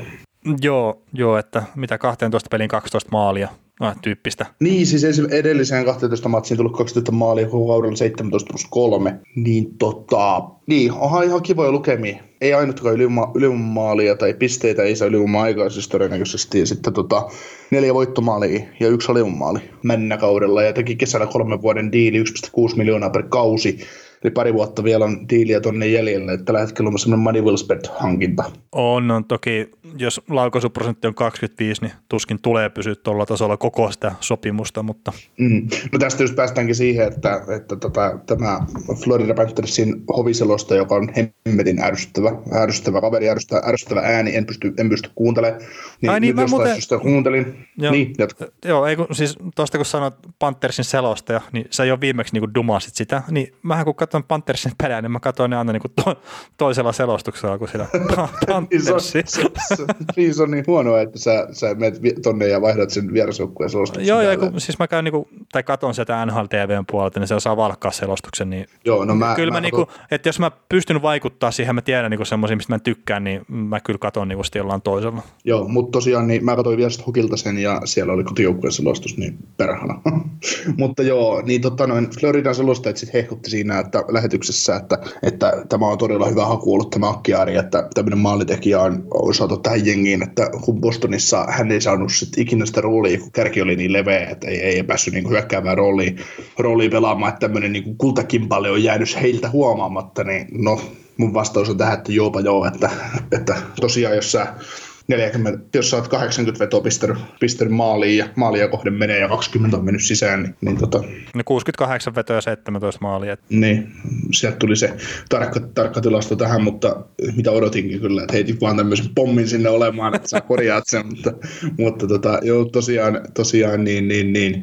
Varmaan kyseinen kaveri pelaisi kärkikentässä, jos olisi tarpeeksi hyvä pelaaja kärkikenttiin. Niin, siis varmasti pelaisi. Ja siis ihan hyvä pelaaja ei siinä, mutta että just esimerkiksi mitä Kanuksia vastaan teki se avausmaalin, niin kyllä se nyt, okei okay, siis Rosekki syötti sen maalin, mutta että kyllä se nyt oli Quinn Hughesilta tämmöinen niin kuin lahja tolle joukkueelle. Että et ei, ei siinä niin kuin mitään, mutta, mm. mutta että näitä se, lahjoja tulee ihan joka jengin, että ei, ei siinä mitään. Ja sitten kyllä sun pitää olla jollain tasolla niin kuin hoksottimet toimii riittävän hyvin, että oot niissä paikoissa, että sä pystyt sitten käyttämään ne tulevat niin kuin mahdollisuudet hyväkseen. Että jos olet aina väärässä paikassa, niin harvemmin sitten nostelet käsiä pystyy maalin merkiksi. Joo. No tässä on just se hyvä niin kuin kommentoi tuota johtotapalkkaa, että onneksi on kaksi vuotta sopimusta edellä vielä, koska jos tämä olisi nyt U F A-pelaaja ja tulisi markkinat, ja tämä nyt tekisi vaikka kaksikymmentäviisi maalia tällä kaudella, niin tälle lyötäisiin semmoista viiden miljoonan lappua, että no niin, nyt hankitaan maalintekijä, nyt hankitaan maalintekijä, tämä tietää arvonsa, että hän on, hän on hyvä maalintekijä N H L, niin siinä menisi taas joku N H L-joukkue, joku Anaheim Ducks menisi tekemään todennäköisesti tämmöisiä siirron. No ei, ei, ei, ei Mario ole niin huono G M, mutta, mutta, tota, mutta kuitenkin niin, niin, niin, niin hyvä, että on pari vuotta halpaa sopimusta jäljellä vielä, niin ei, ei joudu niin kuin Florida-ongelmiin kyseisen kaverin kanssa. Mä itse asiassa vähän uskon ja toivon, että tämä just edistyneiden tilastojen niin pään nostaminen, mitä me nyt ollaan niin hirveän paljon tässä parjattu ehkä parissa viime podcastissa, osittain aiheesta, osittain aihetta, niin mä luulen, että se on niin kuin tuonut vähän sitä tietoisuutta enemmän, niin kuin, että, että kun jengi tietää näistä asioista, siis en tarkoita nyt N H L-joukkueita, mutta että niin kuin fanit tietää enemmän tämmöisiä asioita, niin sitten se on ehkä vähän lyönyt jarrua näiden niin kuin joukkueiden kohdalle. Että just ei just esimerkiksi tämmöiselle Akiaarille sitten heitettäisikään mitään pitkään rahaikaista sopimusta. Toisin kuin esimerkiksi Peleskille vielä niin kuin annettiin aikana ihan liikaa rahaa. Silloin sen jälkeen, kun se oli joku parikymmentä maalia tuossa Daxissa paukuttanut. Ja mm. jokainen niin kuin pelejä kattonut tiesi, että, että joo, sillä on hyvä laukaus ja kaikkea, mutta et ei se tule tuolla tahdilla tekemään niitä maaleja sitten jatkossa kuitenkaan. Mm. Mutta joo, mitä tulee koripalajista sitten tuolle kaudelle kaksikymmentäyksi kaksikymmentäkaksi, niin kärkitsentterit on niin Floridas kunnossa, eli Barkov, Trosekki ja sitten sit varmaan sit se kolmekymmentä sentteri, sentterilaituri Brett Connolly, Connolly siellä ja ykkösen laita hyökkää ja yksi N H L parhaimmista pistemiestä Jonathan, Jonathan Huberdeau on niinku kiinnitetty ja muita pelaajia ne oikein tuohon samaan listaan uskalla laittaa, koska paljon tulee muuttu, muuttuvia tekijöitä vielä. Kyllähän se Owen Tibetinkin pystyisi nostamaan varmaan, mutta, mutta tota, en nyt tehnyt sitä. Sitten samoin puolustuksessa Ekblad, Janduli ja Matteson. Öö, Strollmanilla on sopimusta vielä tuolle vuodelle, mutta Strollmanistakin voi olla sellainen tilanne, että jos, että jos esimerkiksi ensi kaudella Florida kyykkäisi jostain syystä, se olisi, voisi, voisi olla hyvä kamaa. Tai kyykkäisi sitten niin kuin, no, no ensi kaudellakin vaikka, niin siinä on hyvä, siinä on hyvä pelaaja sitten kaupattavaksi parin vuoden optiolla.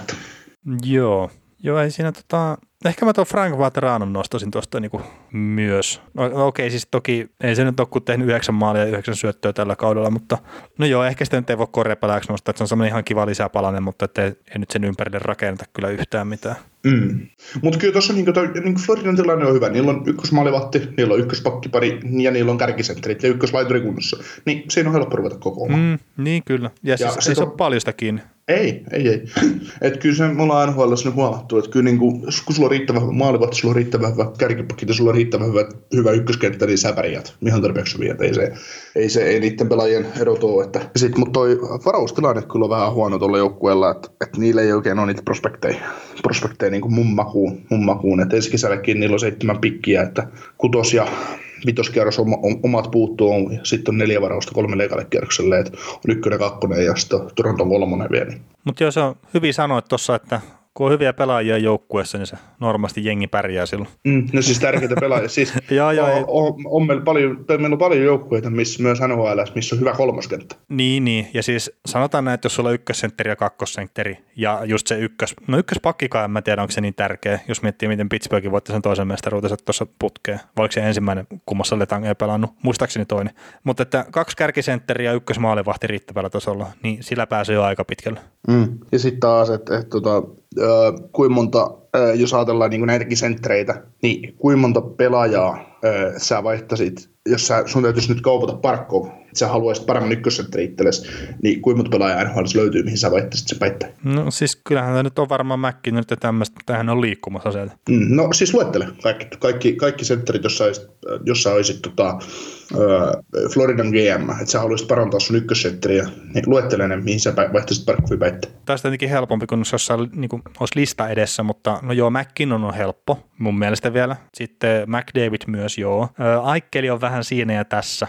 Ne on erityyppisiä pelaajia, Parkkovia, Aikkeli, mutta et molemmat tuo sitä arvoa joukkueelle. Crosbyn tai Malkkini niin en enää itse vaihtaisi. Kertaa niillä rupeaa olemaan sitä ikää sen verran. Niin, niin. Kyllä se varmaan siinä rupeaa sitten olemaan itse asiassa. Sun suosikin Matthews ei vaihtuisi päittää. No itse asiassa saattaisi vaihtua joku, unohdin Sarri Matthews ihan kokonaan. Joo. No itse asiassa vaihtaisin kertaa, Matthews on niinku, se on yksi N H L:n parhaita pelaajia. Mm. Ja se, siis sekin, se tuo erilaista arvoa kuin Parkkovi. Parkkovi on parempi puolustava pelaaja, mutta että se Matthewsin laukaus, niin se rannelaukaus, niin se on... In...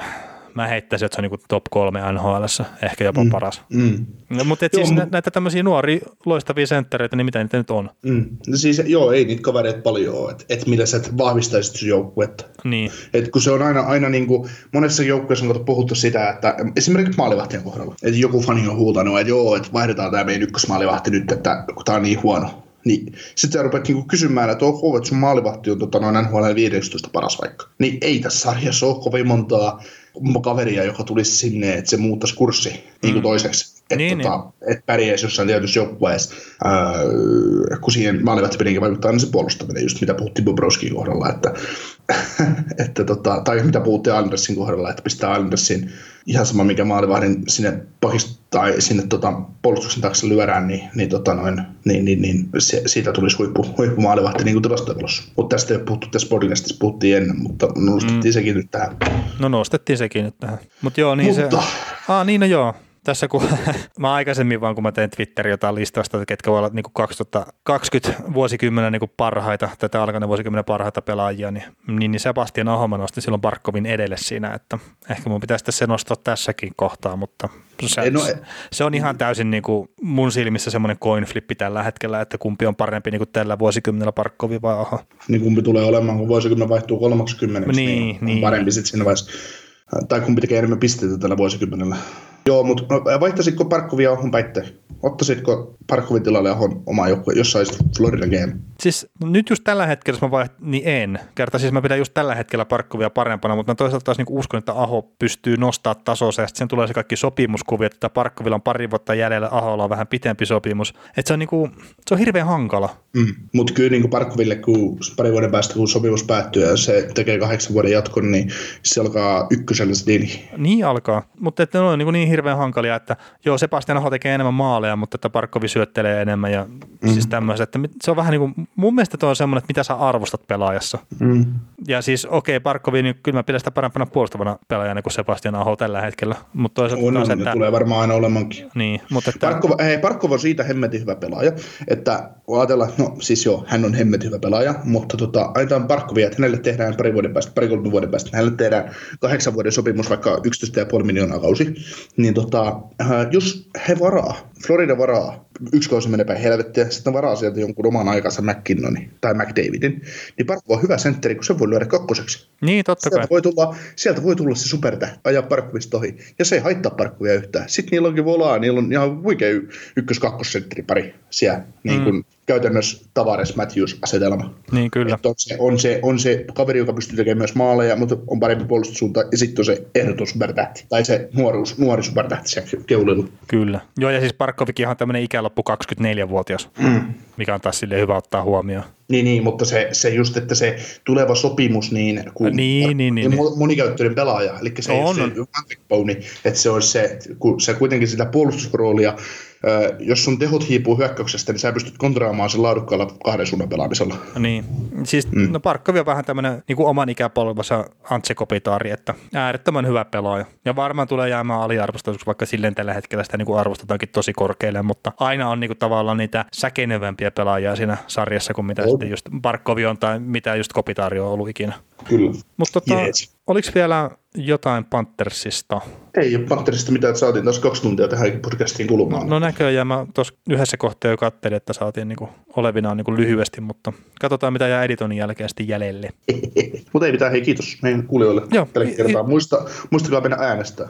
Joo, mutta isot kiitokset tästä viikosta ja palataan ensi viikolla ääneen taas. Tää hyvältä näyttää, sä tiedät sen itse. Hyvältä näyttää. Sensaatiomainen valikoima. Sensaatiomaiseen hintaan. Bauhausin sensaatiopäiviltä. Sensaatiomaista. Bauhaus. Tää hyvältä näyttää.